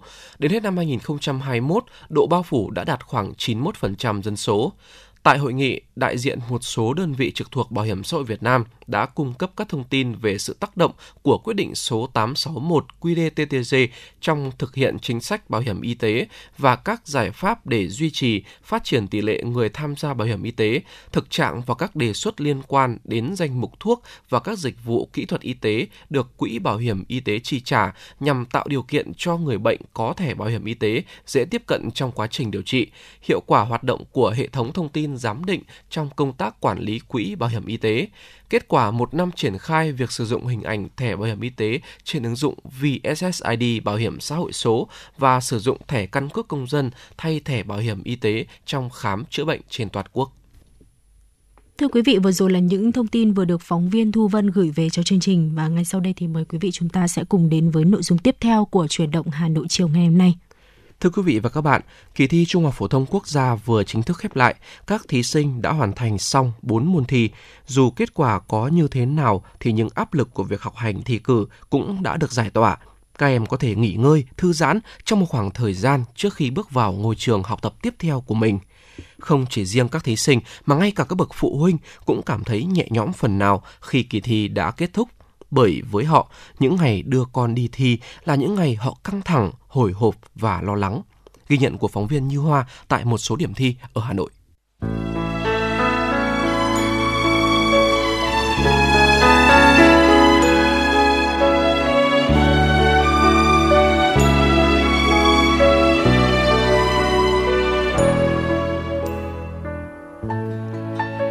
Những cái nắm tay vội vàng, những cái ôm thật chặt, những ánh mắt nhìn âu yếm và những lời chúc con thi tốt là những hình ảnh dễ bắt gặp nhất trước mỗi buổi thi tại các điểm thi trên toàn thành phố. Khi bóng dáng các con đã bước vào trong trường thi, những người bố, người mẹ lại tìm một góc nhỏ gần cổng trường để ngồi vẫn dõi ánh mắt nhìn theo con, đầy lo âu và hồi hộp. Đầu tiên có con ờ, đi thi ờ, tốt nghiệp phổ thông trung học tôi cũng rất là lo lắng. Tối qua còn trằn trọc mãi chẳng ngủ được mau sáng nay dậy sớm để còn lo cho con ăn sáng rồi đưa con đi năm nay thì cũng ờ, do dịch covid các con phải học online nhiều ấy chẳng biết là kiến thức các con có vững không. Thành ra là bố mẹ rất là lo lắng. Con đi thi thì bao giờ là bố mẹ là bố la mẹ cũng mong là con làm bài tốt uh, thoải mái. Cứ muốn là đồng hành cùng với con trong suốt cái quãng thời gian đấy. Tâm trạng thì cũng lo lắng lắm. Vâng. nhưng mà thôi con thi tốt thì cũng bố mẹ cũng vâng. mừng cho con uh, tôi cũng muốn là uh, dành nhiều thời gian hơn với con để con cũng hiểu cái tình cảm của mẹ dành cho con. Chị cũng cố gắng chị đưa con đi thi để mà muốn là khi con đi vào thì con có là cảm giác là mẹ sẽ luôn luôn ở bên cạnh. Đấy như là dùng cái tình thương và cái cái sự mình cũng chả có cái gì mình động viên con thì mà để cho con đi vào và muốn là khi con bước chân ra khỏi phòng thi là nhìn thấy mẹ đầu tiên Chị Chu Thị Thanh Hương, nhà ở phố Đại Cổ Việt, đưa con đi thi tại điểm thi trường Trung học phổ thông Trần Phú Hoàn Kiếm. Tuy nhà gần trường, nhưng thời gian thi môn đầu tiên có giải 120 phút, chị cũng không muốn về nhà mà vẫn ngồi đợi con ngoài cổng trường. Chị mong ngóng được nhìn thấy con đi ra từ cổng trường thi. Ừ, thật sự là trong lòng mình ý là rất rất là tức là không muốn về một chút nào ấy chỉ muốn ngồi đây để muốn ờ, con vào phòng thi chờ con cho đến lúc con ra để để con yên tâm làm bài ấy. Ờ, tại sao lại như thế chị? À, bởi vì em được biết là nhà chị cũng rất là gần đây. Đúng rồi. Dạ vâng. Nhà mình cũng rất là gần nhưng mà thật ra là nếu mà đi về thì cũng tâm trạng là là vẫn cứ thấp thỏm lo. Mình cứ muốn muốn như thế để mình cũng yên tâm, mình cũng thoải mái. 7 giờ 30, sau khi thí sinh vào phòng thi, cùng với nhiều phụ huynh ngồi chờ con dưới thời tiết oi bức của Hà Nội, chị Phạm Thị Hương ở Nam Định chia sẻ. Việc làm của chị ở Hà Nội nên chị cho con ra ngoài này học. Lần đầu tiên đưa con đi thi, chị đã phải xin nghỉ phép. Vì với chị, được đồng hành cùng con trong những dấu mốc quan trọng của cuộc đời là điều chị luôn mong muốn thực hiện. Mấy hôm nay là cảm giác ờ, lo lắng ờ, căng thẳng một chút cũng uh, nghỉ làm để đưa con đi thi. Ờ, vì sao chị lại uh, quyết định Tại vì làm? mình uh, muốn là đồng hành cùng con uh, trong cái giai đoạn là nó quan trọng ấy. Cứ mỗi mốc quan trọng trong uh, cuộc đời như là cấp 3 hay vào cấp 3 hay là đại học mình đều muốn uh, đồng hành cùng con. Chiều ngày thi thứ nhất, trời Hà Nội đổ mưa, tuy cơn mưa không lớn lắm nhưng cũng đủ làm ướt người đứng đợi ngoài đường. Thế nhưng hầu hết tâm trạng của những người mẹ lại không cảm thấy buồn phiền vì điều này. Trái lại, họ còn cảm thấy vui mừng vì thời tiết mưa, phòng thi sẽ không bị nóng và các con sẽ thấy mát mẻ để làm bài thi tốt. Chị rất là là mừng vì hôm nay trời mưa thì các con là ở trong phòng thi là sẽ rất mát. Vì là Covid nên con bảo là con không được bật điều hòa. Nên là như thế này là rất là thuận lợi cho con để trong phòng thi và các con là như là không không không bị cái nóng bức làm cho cái tâm lý được thi nó tốt và chắc chắn là kết quả sẽ tốt. Vâng. Vậy chờ con ngoài chị có sốt ruột không ạ? Không, chị không thấy sốt ruột là vì mình cũng đã từng đi thi rồi mình biết là cái thời gian chỉ mong là cái thời gian lâu lâu để các con có thể làm được bài, làm được hết sức của con có thể. Không chỉ là việc đưa đón con đến trường thi mà ngay cả việc ăn uống của các con cũng luôn được các bà mẹ tự tay lo liệu, nấu nướng. Chị Nghiêm Thu Huyền ở Hoàng Mai cho biết, những ngày con đi thi, chị thường nấu những món ăn con thích ăn nhất, những món ăn đầy đủ dinh dưỡng, tuyệt đối không ăn ngoài hàng quán vì sợ không đảm bảo an toàn thực phẩm, ảnh hưởng đến sức khỏe của con. À, mấy sáng ở đây thì ăn phở này, hoặc như sáng nay thì bảo là ăn xôi à, à, gấc này cho nó đỏ.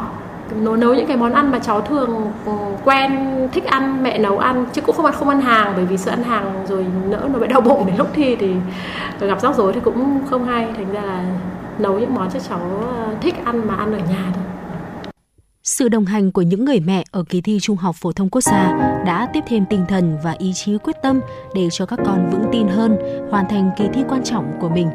Khi được phóng viên Đài Phát thanh Truyền hình Hà Nội hỏi, người mà các em muốn gặp đầu tiên sau khi kết thúc môn thi là ai, các em đã trả lời như sau.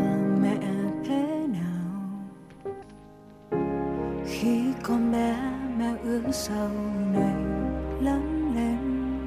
sau khi thi xong thì con muốn gặp bố mẹ con nhất vì con thấy là con cảm con có cảm giác là bố mẹ sẽ hiểu cái tâm trạng đi thi của con nhất ờ, mẹ là người đưa đón và mẹ là người quan tâm những cái cuộc thi này. Khi mà làm xong bài thi thì uh, người mà em muốn gặp nhất là ai? Là mẹ vì sao thế? À, tại vì mẹ chờ đón với cả mẹ cũng hy vọng vào được điểm cao ấy. em thấy mẹ vất vả tại vì là mẹ quan tâm đến bữa ăn giấc ngủ với cả mẹ đưa đón tất cả những cái cuộc thi như thế này. Nên em rất là thương mẹ. À, em có thể cho biết là trong những ngày thi thì ai là người đưa đón em? À là mẹ em ạ. Vậy, uh, sau khi mà kết thúc bài thi thì người đầu tiên em muốn gặp sẽ là ai? Chắc chắn là mẹ em ạ. Tại vì uh, lúc mà mẹ em chở em đi về chở em về em rất là lo sợ là mẹ em gặp chuyện gì em gặp mẹ em đầu tiên. Em thấy mẹ em rất là yêu thương em. Vài năm trước mẹ vẫn thấy con đùa vui trước sân. Thế mà giờ này con lớn nhanh sau ngàn năm ấy. Rồi con cũng có ước mơ riêng mình, và con cũng cố gắng theo hết mình. Con ơi, hãy ước mơ thay phần mẹ.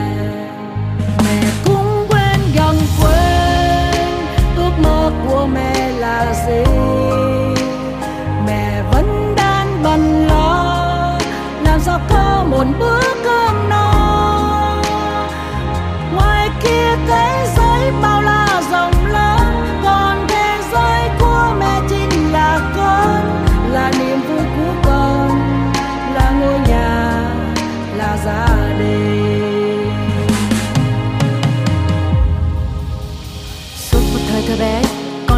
ở trong vòng tay.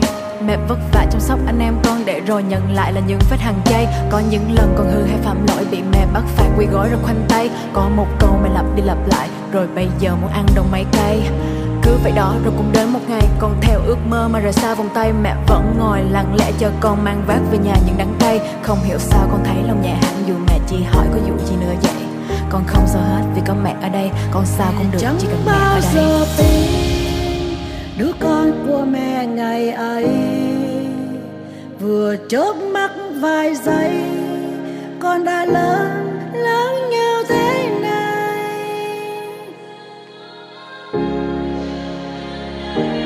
Và con đã chứng minh cho mẹ thấy mẹ vui lòng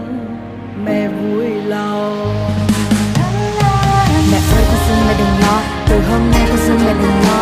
Con vẫn sẽ là cô con gái nhỏ thức thì thầm với mẹ chuyện nhỏ trong to. Thế giới ngoài kia có bao nhiêu rộng lớn, thì niềm tin của mẹ trong con càng lớn. Con sẽ bước từng bước từng bước từng bước, bằng những điều tốt đẹp nhất mà mẹ đã dành cho mẹ ơi. Mẹ nhất định phải thật là hạnh phúc, đừng quên. Mẹ phải ráng nghi ngơi như một chút, mẹ ơi.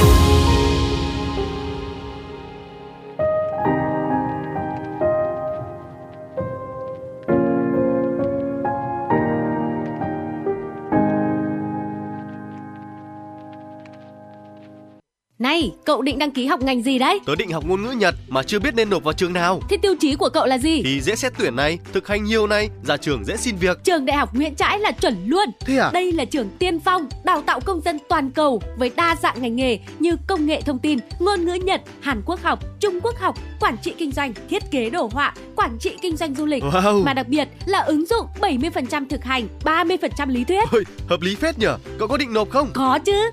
Học ở đây còn được đăng ký học chuyển tiếp theo mô hình 2 cộng 2, Ừ. 3 cộng 1 sang các trường đại học của Hàn Quốc, Nhật Bản. Ra trường thì dễ dàng làm việc tại các doanh nghiệp trong và ngoài nước. Xịn chưa? Ôi, háo hức quá. Hot hơn nữa là cơ hội tham gia thực tập hưởng lương tại Nhật Bản, Singapore, Hàn Quốc từ năm thứ hai đại học, chuẩn đầu ra hai ngoại ngữ luôn. Đây chính là mục tiêu của tớ đấy. Tớ sẽ nộp vào Đại học Nguyễn Trãi làm đồng môn với cậu luôn. Trường Đại học Nguyễn Trãi, cơ sở 1 28A Lê Trọng Tấn, Hà Đông, Hà Nội, cơ sở 2 266 Đội Cấn, Ba Đình, Hà Nội, hotline 0981 924 302, website đạihocnguyentrai.edu.vn. Quý vị thân mến, Chủ động Hà Nội sẽ tiếp tục quay trở lại với phần tin tức. Thưa quý vị, sáng nay tại kỳ họp thứ 7 với 100% đại biểu có mặt tán thành, Hội đồng nhân dân thành phố Hà Nội đã thông qua chương trình phát triển nhà ở thành phố Hà Nội giai đoạn 2021-2030. Chương trình phát triển nhà ở thành phố Hà Nội giai đoạn 2021-2030 đã xác định rõ 6 quan điểm mục tiêu tổng quát với 9 mục tiêu cụ thể, hai nhóm chỉ tiêu theo giai đoạn 5 năm với 12 chỉ tiêu cụ thể, hai nhóm nhiệm vụ giải pháp trọng tâm với 66 nhiệm vụ giải pháp cụ thể. Trong đó, nhiều giải pháp mới phù hợp thực tiễn, tính khả thi cao, thể hiện rõ vai trò nhà nước trong công tác phát triển nhà ở cũng như điều tiết thị trường bất động sản việc phân công tổ chức thực hiện cụ thể, số liệu báo cáo rõ ràng. Đặc biệt, thành phố ưu tiên phát triển nhà ở theo dự án tại khu vực mở rộng, đẩy mạnh phát triển các khu đô thị vệ tinh của thành phố, phấn đấu 100% dự án đầu tư xây dựng nhà ở, khu đô thị hình thành mới có quy mô sử dụng đất từ 10 ha trở lên phải được quy hoạch xây dựng theo xu hướng nhà ở xanh, đô thị thông minh, ứng dụng công nghệ số. Các khu đô thị, khu nhà ở phải bố trí đầy đủ hạ tầng khung, cấp điện, cấp thoát nước, đáp ứng đầy đủ cơ sở giáo dục công lập, chỗ tập kết rác thải, các điểm nạp sạc điện cho ô tô, xe máy và sử dụng vật liệu thân thiện với môi trường, thiết bị tiết kiệm điện năng lượng. Về quỹ đất để phát triển nhà ở giai đoạn 2021-2030, thành phố dự kiến tổng diện tích đất để xây dựng nhà ở trên địa bàn thành phố khoảng 1.868 ha, trong đó diện tích đất xây dựng nhà ở khu vực đô thị khoảng 1.384 ha, khu vực nông thôn khoảng 484 ha. Nguồn vốn phát triển nhà ở giai đoạn 2021-2030, tổng nhu cầu vốn đầu tư xây dựng nhà ở trên địa bàn thành phố khoảng 8.800 tỷ đồng, trong đó nhu cầu vốn ngân sách khoảng 11.700 tỷ đồng. Thưa quý vị, ngày hôm nay với 100% đại biểu có mặt tán thành, Hội đồng nhân dân thành phố Hà Nội đã thông qua nghị quyết về danh mục nhà đất phải di rời theo quy hoạch trên địa bàn thành phố Hà Nội đợt 1. Nghị quyết nêu rõ, thông qua danh mục nhà đất phải di rời theo quy hoạch trên địa bàn thành phố Hà Nội đợt 1, gồm 9 cơ sở nhà đất do các doanh nghiệp do nhà nước nắm giữ 100% vốn điều lệ, công ty cổ phần và công ty trách nhiệm hữu hạn hai thành viên trở lên do nhà nước nắm giữ trên 50% vốn điều lệ, hiện đang quản lý sử dụng phải di rời theo quy hoạch. Theo đó, Ủy ban nhân dân thành phố chịu trách nhiệm ra soát, bảo đảm đúng quy định trước khi ban hành danh mục nhà đất phải di rời theo quy hoạch được quy định tại Nghị định số 167/2017 NDCP ngày 31 tháng 12 năm 2017 của Chính phủ về việc sắp xếp lại, xử lý tài sản công, các quyết định phê duyệt quy hoạch phân khu, tiếp tục chỉ đạo sở ngành cùng Ủy ban nhân dân các quận huyện, thị xã ra soát, tổng hợp danh mục nhà đất phải di rời theo quy hoạch và tổ chức triển khai theo quy định.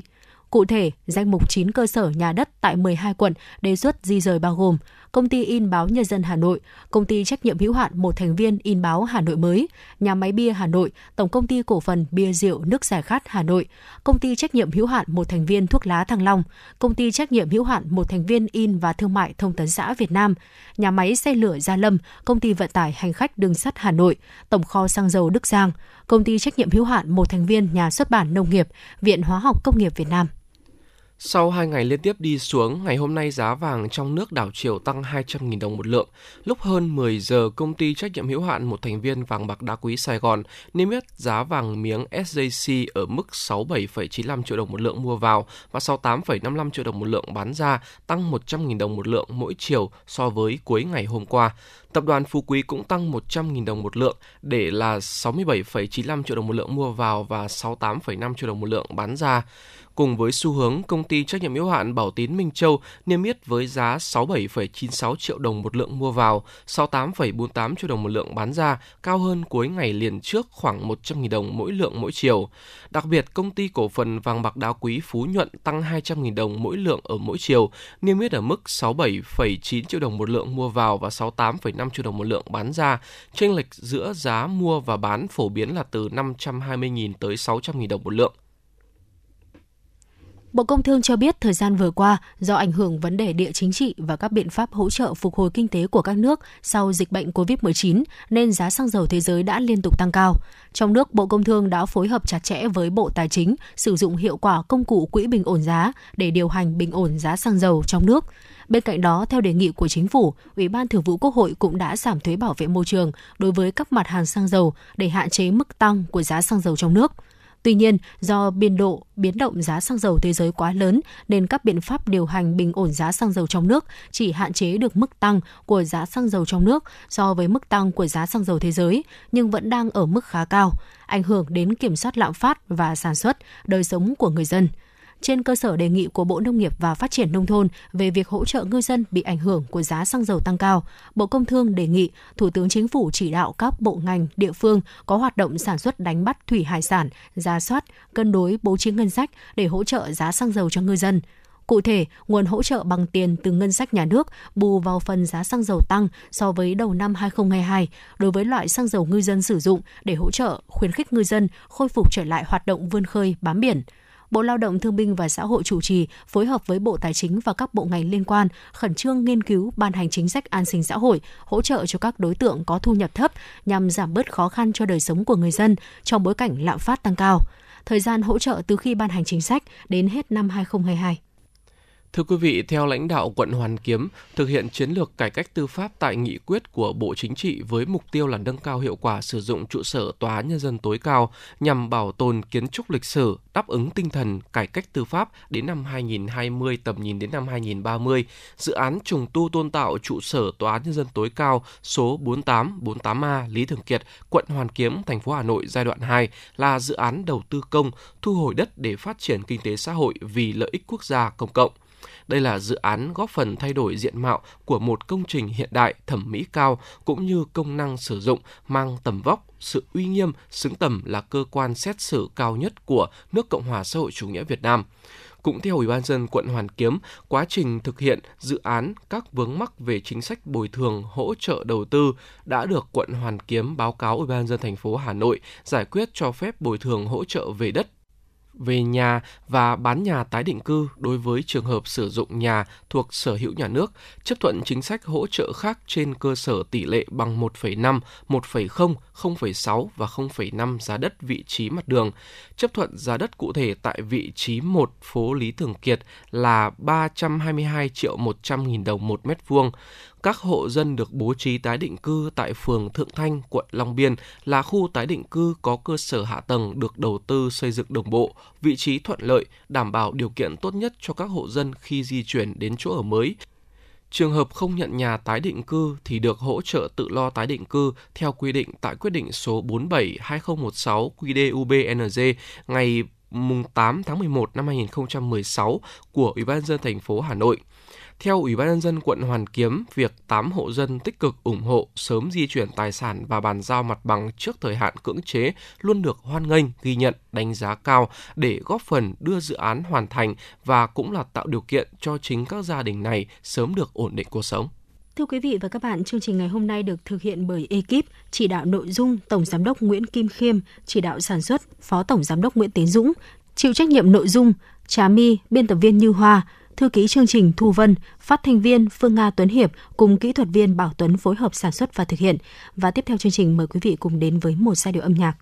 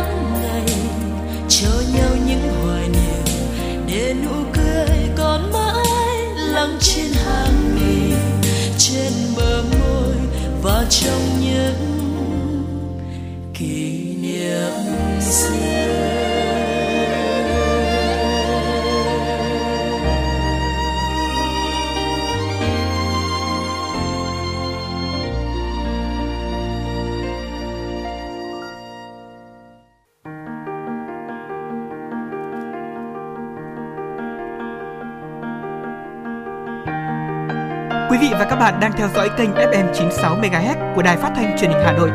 Hãy giữ sóng và tương tác với chúng tôi theo số điện thoại 024 3773 6688. FM 96 đồng hành trên mọi nẻo đường.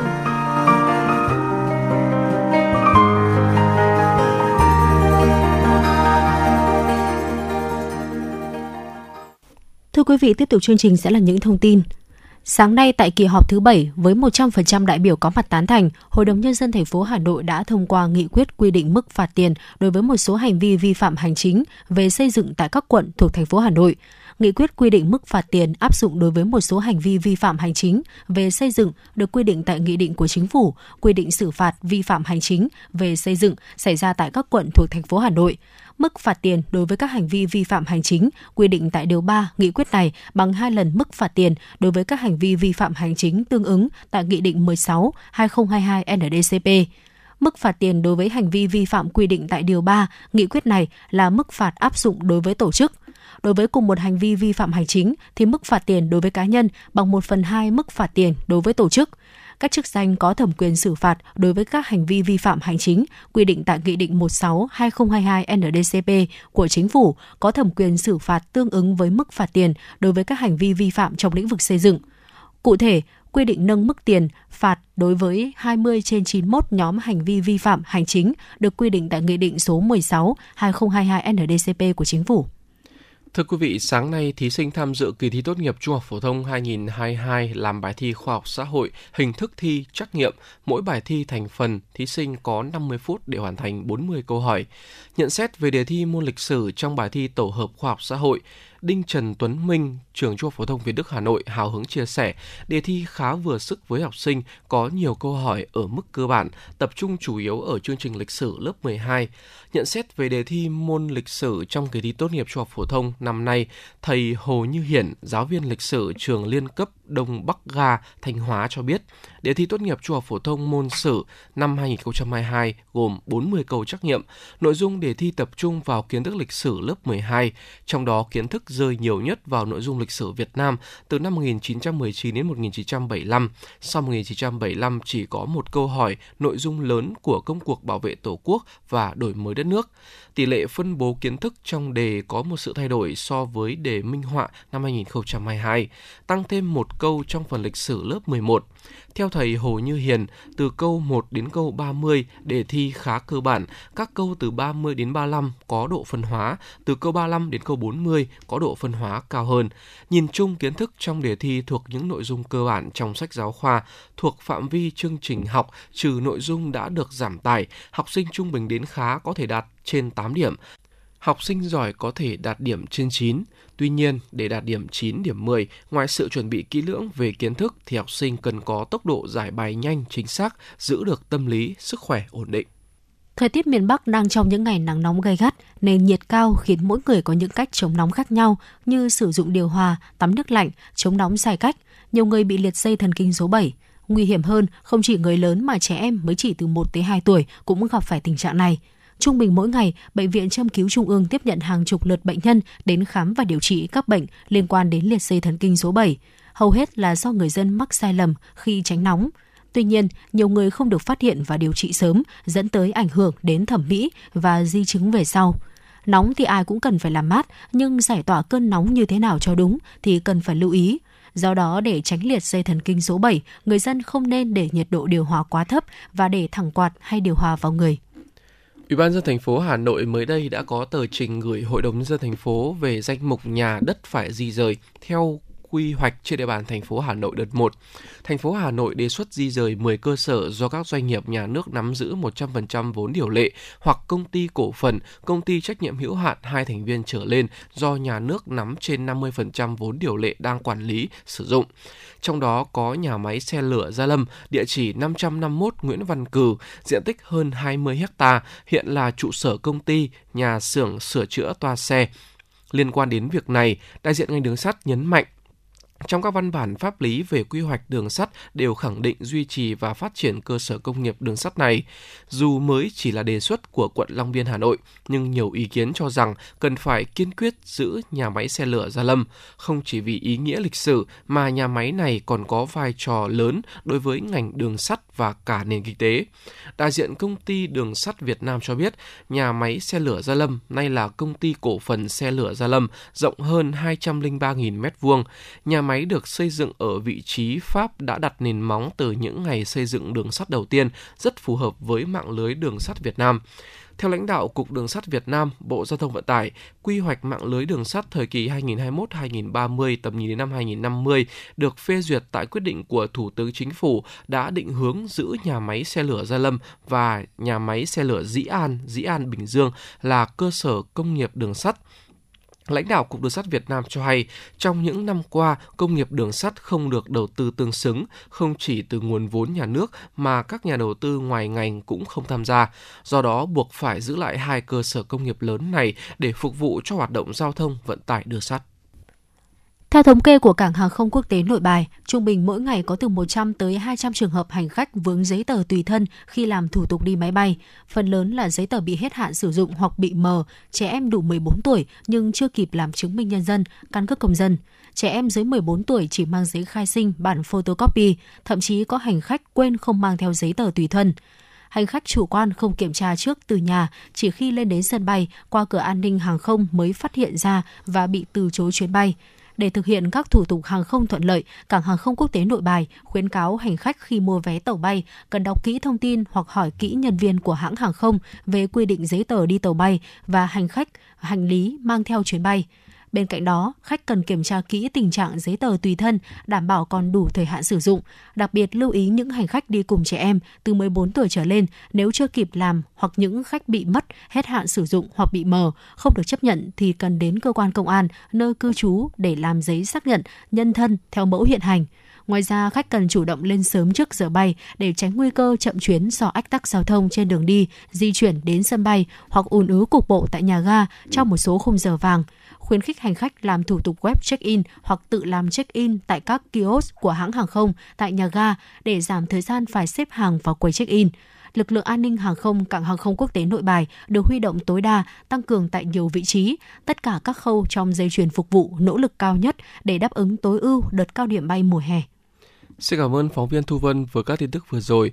Và thưa quý vị tính giả, nội dung tiếp theo mà chúng tôi sẽ truyền tải tới quý vị và các bạn là một phóng sự với nội dung Sông Tô Lịch được đề xuất xây dựng thành công viên lịch sử văn hóa tâm linh.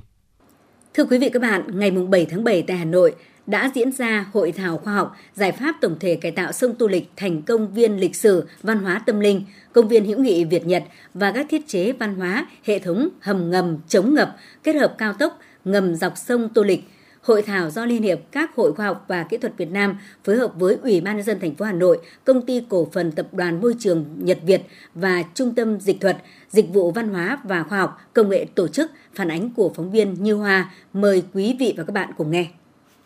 Dự và phát biểu tại hội thảo, Phó Chủ tịch Ủy ban nhân dân thành phố Hà Nội Dương Đức Tuấn cho biết, các sông nội đô của Hà Nội như Tô Lịch, Kim Ngưu, Lừ, Xét đóng vai trò rất quan trọng trong hệ thống thoát nước chung của thành phố, có giá trị lịch sử, cảnh quan, kiến trúc và môi trường. Hiện các sông này đều đang bị ô nhiễm nghiêm trọng. Đến nay, Hà Nội chưa có giải pháp mang tính toàn diện để khắc phục, xử lý hiệu quả triệt đề. Do vậy, trong công tác cải tạo, chỉnh trang, tái thiết và phát triển đô thị, đặt ra nhiệm vụ cấp thiết đối với thành phố là phải phục hồi, làm sống lại các sông Tô Lịch, Kim Ngưu, Lừ, Xét nhằm nâng cao giá trị lịch sử văn hóa, cảnh quan, kiến trúc môi trường và hạ tầng kỹ thuật cho khu vực đô thị nội đô, Phó Chủ tịch Ủy ban nhân dân thành phố Hà Nội Dương Đức Tuấn đề nghị đề nghị công ty cổ phần tập đoàn môi trường Nhật Việt GVT hoàn thiện đề xuất uh, xây dựng cái hầm ngầm ờ, chống ngập kết hợp với cao tốc ngầm và cải tạo uh, sông Tô Lịch thành một cái công viên lịch sử văn hóa. Uh, và trên cơ sở đó là chúng ta cũng sẽ uh, lấy ý kiến hoàn chỉnh một các chuyên gia nhà khoa học thông qua những cuộc hội thảo tiếp theo và triển khai ờ, đưa vào cái quy trình quy định triển khai về quy hoạch, đầu tư đất đai văn hóa, các yêu cầu kỹ thuật liên quan. Trong trường hợp mà sử dụng vốn ODA của Nhật Bản thì sẽ báo cáo thủ tướng chính phủ rồi về bộ đầu tư để nghiên cứu một cái dự án hỗ trợ kỹ thuật. Trên cơ sở đó sẽ có xác định chủ trương đầu tư chính thức và đây là một cái dự án nó mang tính chất là thời đại. Vì vậy mà chắc chắn là chủ trương đầu tư sẽ phải là thủ tướng chính phủ Phát biểu tại hội thảo, Chủ tịch Liên hiệp các hội khoa học và kỹ thuật Việt Nam Phan Xuân Dũng nêu rõ, sông Tô Lịch đã gắn bó với mảnh đất Thăng Long Hà Nội cả nghìn năm, nhưng hiện nay đang bị ô nhiễm nghiêm trọng. Đứng trước thực trạng này, nếu không có quyết tâm chính trị cao với những giải pháp đúng đắn, khoa học để cải tạo, thì sông Tô Lịch có khả năng trở thành dòng sông chết. Tuy có giá trị tuyệt vời như vậy, rất đáng trân trọng như vậy, nhưng dòng sông Tô Lịch hiện nay bị đe dọa bởi sự ô nhiễm nghiêm trọng và nếu chúng ta không có một quyết tâm chính trị cao với những giải pháp đúng đắn, thực sự khoa học và có khả năng dòng sông này sẽ trở thành dòng sông chết. Đứng trước thực trạng nguy ngập ấy thì trung tâm dịch thuật, dịch vụ văn hóa và khoa học công nghệ và công ty cổ phần tập đoàn môi trường Việt Nhật từ nhiều năm nay đã nghiên cứu đề ra giải pháp để hồi sinh dòng sông Tô Lịch. Tại hội thảo, ông Nguyễn Tuấn Anh, Chủ tịch Hội đồng Quản trị Công ty Cổ phần Tập đoàn Môi trường Nhật Việt đã giới thiệu tóm tắt dự án đề xuất giải pháp tổng thể cải tạo sông Tô Lịch thành công viên lịch sử văn hóa tâm linh, công viên hữu nghị Việt Nhật và các thiết chế văn hóa, hệ thống hầm ngầm chống ngập kết hợp cao tốc ngầm dọc sông Tô Lịch của công ty. Theo đó, dự án có tổng chiều dài 12,6 km, bắt đầu từ nơi hợp lưu của năm trục đường giao nhau là Hoàng Quốc Việt, Lạc Long Quân, Võ Trí Công đường trên cao, Hoàng Hoa Thám, Chợ Bưởi Thượng Lưu, chạy dài dọc theo sông đến điểm cuối là đập Thanh Liệt, Hạ Lưu. Quy mô dự án gồm hai hạng mục, hợp phần hệ thống hầm ngầm chống ngập kết hợp cao tốc ngầm ở phía dưới mặt đất và cải tạo sông Tô Lịch thành công viên lịch sử văn hóa tâm linh ở phía trên sông Tô Lịch. Mục đích của dự án là hồi sinh lại dòng sông Tô Lịch đã bị ô nhiễm, cải tạo sông Tô Lịch thành một điểm đến của lịch sử, văn hóa, một công trình mang dấu ấn của nghìn năm văn hiến Thăng Long gắn với lịch sử của thủ đô Hà Nội và đất nước, phát huy nâng cao giá trị lịch sử, văn hóa cảnh quan, kiến trúc, môi trường và hạ tầng kỹ thuật cho khu vực nội đô. Phương án tài chính dự kiến đề xuất chủ yếu sử dụng nguồn vốn vay ưu đãi ODA của cơ quan hợp tác quốc tế Nhật Bản và một phần vốn đối ứng trong nước. Ông Nguyễn Tuấn Anh, Chủ tịch Hội đồng Quản trị Công ty Cổ phần Tập đoàn Môi trường Nhật Việt cho biết. Cái dự án này của chúng ta thì có một điểm rất thuận lợi là chúng ta hoàn toàn xây dựng ở trong cái phạm vi của sông Tô Lịch và phần ngầm ở dưới. Do vậy, trong suốt quá trình từ lúc khởi công cho tới khi khánh thành là hoàn toàn không phải giải phóng mặt bằng ở hai bên, giữ nguyên hiện trạng của cư dân hai bên cái ý thứ hai đó là chúng ta hoàn toàn, khi chúng ta làm dự án là chúng ta phải bảo tồn, chúng ta không không làm thu hẹp cái lòng sông à, ngay từ đầu chúng tôi đã có cái có cái phương châm tiêu chí là khi làm dự án này là phải bảo tồn được cái hệ sinh thái của cái dòng sông Tô Lịch. Tại hội thảo, các đại biểu đã tập trung thảo luận về dự án với mục tiêu không chỉ làm hồi sinh dòng sông lịch sử mà còn tạo nên một điểm nhấn văn hóa, thu hút khách trong và ngoài nước khi đến với thủ đô.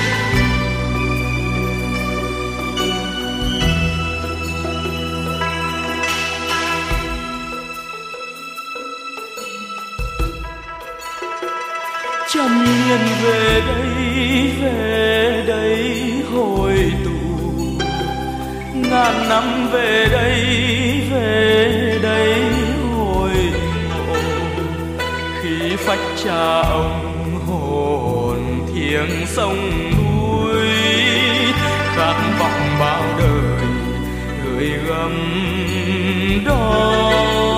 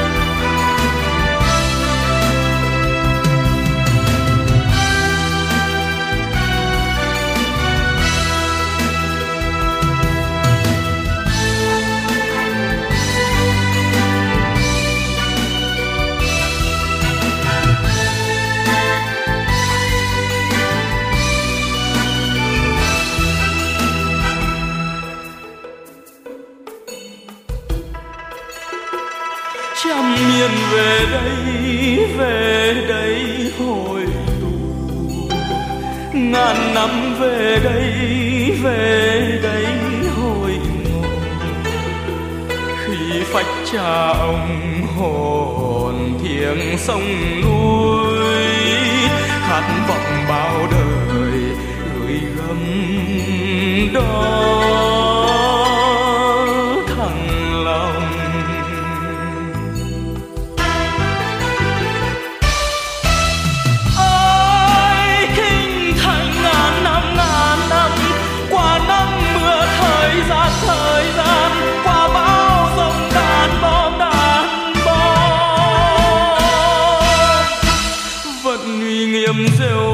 Rêu phong phong hà nội vẫn thơm hương từng trang từng trang hà nội.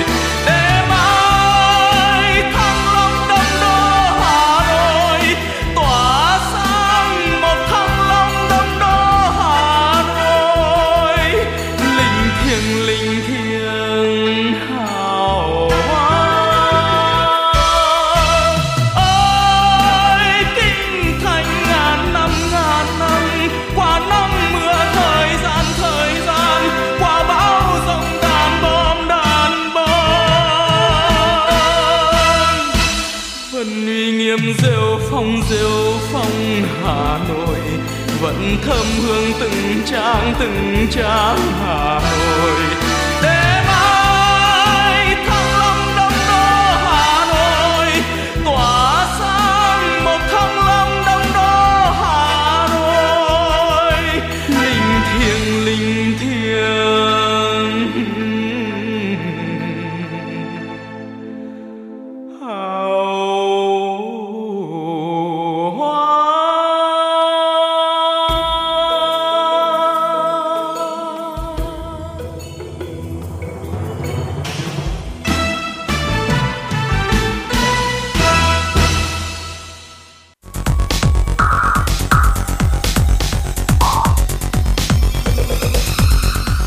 bạn đang theo dõi kênh FM 96 MHz của đài phát thanh truyền hình Hà Nội. Hãy giữ sóng và tương tác với chúng tôi theo số điện thoại 024 3773 6688. FM 96 đồng hành trên mọi nẻo đường. Thưa quý vị và các bạn, ngày 7 tháng 7 tại Hà Nội, Hiệp hội Bia rượu nước giải khát Việt Nam và Hội Khoa học Kỹ thuật An toàn Thực phẩm Việt Nam phối hợp tổ chức tọa đàm dinh dưỡng và những biện pháp can thiệp hiệu quả. Tọa đàm tập trung phân tích nguyên nhân nghịch lý vừa thừa cân béo phì vừa suy dinh dưỡng tại Việt Nam và đề xuất một số biện pháp can thiệp hiệu quả. Ghi nhận của phóng viên, mời quý vị và các bạn cùng nghe. Phát biểu khai mạc, ông Nguyễn Văn Việt, Chủ tịch Hiệp hội Bia Rượu Nước Giải Khát Việt Nam nêu quan điểm vấn đề về dinh dưỡng cần được nhìn nhận và đánh giá một cách khách quan toàn diện, góp phần xây dựng các giải pháp hiệu quả, hướng vào xử lý gốc rễ các nghịch lý về dinh dưỡng ở Việt Nam. Các biện pháp chính sách và phi chính sách cần hướng đến ổn định nền kinh tế, truyền cảm hứng cho lối sống lành mạnh vì sức khỏe cộng đồng. Chính phủ giao Bộ Y tế xây dựng một cái chương trình về dinh dưỡng. Và ngày 25 tháng 4 năm 2021 Bộ Y tế đã công bố kết quả tổng điều tra dinh dưỡng của Việt Nam giai đoạn 2019 2020 để thể hiện rằng đất nước chúng ta rất coi trọng và quan tâm đến vấn đề dinh dưỡng của cả đất nước và đặc biệt là của thế hệ trẻ dinh dưỡng và thực phẩm, dinh dưỡng và đồ uống, dinh dưỡng và nước giải khát. Đây là những vấn đề mà đất nước và xã hội rất quan tâm. Chất lượng sản phẩm, dinh dưỡng sản phẩm là những vấn đề mà cả xã hội quan tâm, đặc biệt là dinh dưỡng cho các thế hệ trẻ hiện nay. Chính vì thế, trong cái cuộc tọa đàm hay hội thảo ngày hôm nay, chúng ta sẽ nêu lên để các quý vị chúng ta cùng tham khảo cùng cho ý kiến và hoạch định giúp đỡ cho ngành phát triển để thực hiện được chương trình phát triển kinh tế của đất nước. Thông tin tại tọa đàm cho thấy thừa cân béo phì là căn bệnh do nhiều nguyên nhân khác nhau, trong đó nguyên nhân chính là chế độ dinh dưỡng không hợp lý, thiếu hoạt động thể chất, khẩu phần dư thừa chất bột tinh chế, quen sử dụng thực phẩm chế biến sẵn nhiều đường, nhiều chất béo, muối, sử dụng các thiết bị điện tử quá nhiều và một số các nguyên nhân khác như di truyền, rối loạn nội tiết và chuyển hóa. Trong khi đó, suy dinh dưỡng thường là hậu quả của bữa ăn nghèo nàn về số lượng và chất lượng – Chia sẻ tại tọa đàm, bà Phan Thị Kim, Chủ tịch Viện An toàn Thực phẩm và Dinh dưỡng, Chủ tịch danh dự Hội Khoa học Kỹ thuật An toàn Thực phẩm Việt Nam cho biết, thừa cân béo phì do nhiều nguyên nhân khác nhau, đặc biệt là do mất cân bằng dinh dưỡng và lười vận động. Do đó, về dinh dưỡng, cần tập trung vào các giải pháp cung cấp chế độ ăn hợp lý, cân đối giữa các nhóm thực phẩm. Về lối sống cần tăng cường hoạt động thể chất, vận động, đồng thời các nhà sản xuất cần cung cấp thông tin trên nhãn hàng hóa, thực phẩm. Các cơ quan hữu quan cần nâng cao nhận thức cho người tiêu dùng, triển khai các chiến dịch, chương trình tuyên truyền giáo dục hiệu quả. Và chưa có nhiều nghiên cứu về mối liên quan giữa cái thừa cân béo phì với tiêu thụ đồ uống có đường. Thế giới ta nói là nhiều loại thực phẩm, chứ không chỉ có nước ngọt. Nước ngọt chỉ là một yếu tố thôi. Tuy nhiên hiện nay là dinh dưỡng thế giới vẫn khuyên tức là không nên sử dụng nhiều đường trước kia người ta khuyên là 10% tổng năng lượng của phần, nhưng hiện nay chỉ 5% tức là khoảng tối đa 25 gram đường một người một ngày. Muối thì không quá 5 gram muối một người một ngày. Rau thì trên 400 gram một người một ngày. Đấy chúng ta rau quá. Và chất xơ sinh học có nhiều trong rau củ quả. Thì bây ờ, cần 22 gram một người một ngày. Nhưng mà chúng ta mới đạt rất là thấp. Chỉ có 35 phần trăm của cái lượng rau củ quả trong khuyến cáo trong khuyến cáo về dinh dưỡng hợp lý để mà đảm bảo cái cân nặng thích hợp, giảm nguy cơ từ cái béo phì chúng ta làm thế nào mà năng lượng cũng vẫn giữ mức khoảng nghìn tám hai nghìn kcal với lao động của chúng ta, nhưng mà vận động thể dục phải nhiều hơn. Người Việt Nam vận động từng là nhiều nhưng chưa phải nhiều cung cấp thứ hai là ăn uống để giảm muối, giảm đường, giảm béo ăn rau củ quả chất xơ theo kết quả Tổng điều tra dinh dưỡng toàn quốc năm 2019-2020 của Viện Dinh dưỡng Quốc gia, tại Việt Nam tỷ lệ trẻ em thừa cân béo phì ở Việt Nam tăng gấp 2,2 lần, từ 8,5% năm 2010 lên 19% năm 2020. Tỷ lệ béo phì ở trẻ em nội thành tại thành phố Hồ Chí Minh đã vượt 50%, tại Hà Nội vượt 41%. Bác sĩ Hoàn Thị Đức Ngàn, khoa dinh dưỡng cộng đồng, Viện Dinh dưỡng đã đưa ra các yếu tố nguy cơ thừa cân béo phì ở tuổi trưởng thành và trẻ em. Các yếu tố nguy cơ của thừa, cân béo phì ở tuổi trưởng thành thì bao gồm cái gì? Ờ, chúng tôi chia ra nó có hai nhóm yếu tố nguy, nguy cơ chính. Chúng tôi không gọi nguyên nhân bởi vì bây giờ vẫn chưa tìm ra được nguyên nhân trực tiếp của thừa cân béo phì mà người ta chỉ tìm ra được các yếu tố mà có liên quan đến thừa cân béo phì tức là ở những người thừa cân béo phì các yếu tố này xuất hiện nhiều hơn chính vì thế chúng tôi gọi là yếu tố nguy cơ chúng tôi không gọi là nguyên nhân của thừa cân béo phì. Thì các yếu tố có thể thay đổi được nó bao gồm là giới tính và tuổi. Ở thời điểm hiện tại ờ, chúng tôi làm rất nhiều nghiên cứu trên đối tượng là trẻ tiểu học. Thì cái đối tượng trẻ tiểu học bây giờ cũng đang gia tăng rất là nhiều về cái cái, cái thừa cân béo phì. Và theo cái chu trình vòng đời ở trong dinh dưỡng có một cái học thuyết là theo chu trình vòng đời. Ví dụ nếu như đứa trẻ một đứa trẻ bị thừa cân béo phì khi cháu còn nhỏ nếu như không can thiệp đầy đủ hoặc là nếu như không được giáo dục và can thiệp ờ, một cách có hiệu quả thì cái đứa trẻ béo phì đấy nó lớn lên nó sẽ trở thành có thể trở thành một người lớn béo phì. Chính vì thế cái tuổi tuổi càng tăng lên thì nguy cơ bị thừa cân béo phì càng tăng. Tuy nhiên cái mức độ trẻ hóa của thừa cân béo phì bây giờ Việt Nam đang gia tăng nhất là bắt đầu từ Nhấn mạnh vai trò của việc sử dụng dinh dưỡng hiệu quả, ông Phạm Ngọc Khái, Chủ tịch Hội Dinh dưỡng Việt Nam chia sẻ, Đối với một đất nước đang trong quá trình phát triển kinh tế xã hội, Việt Nam phải đối phó với gánh nặng kép về dinh dưỡng đã xuất hiện ở đầu thế kỷ 21.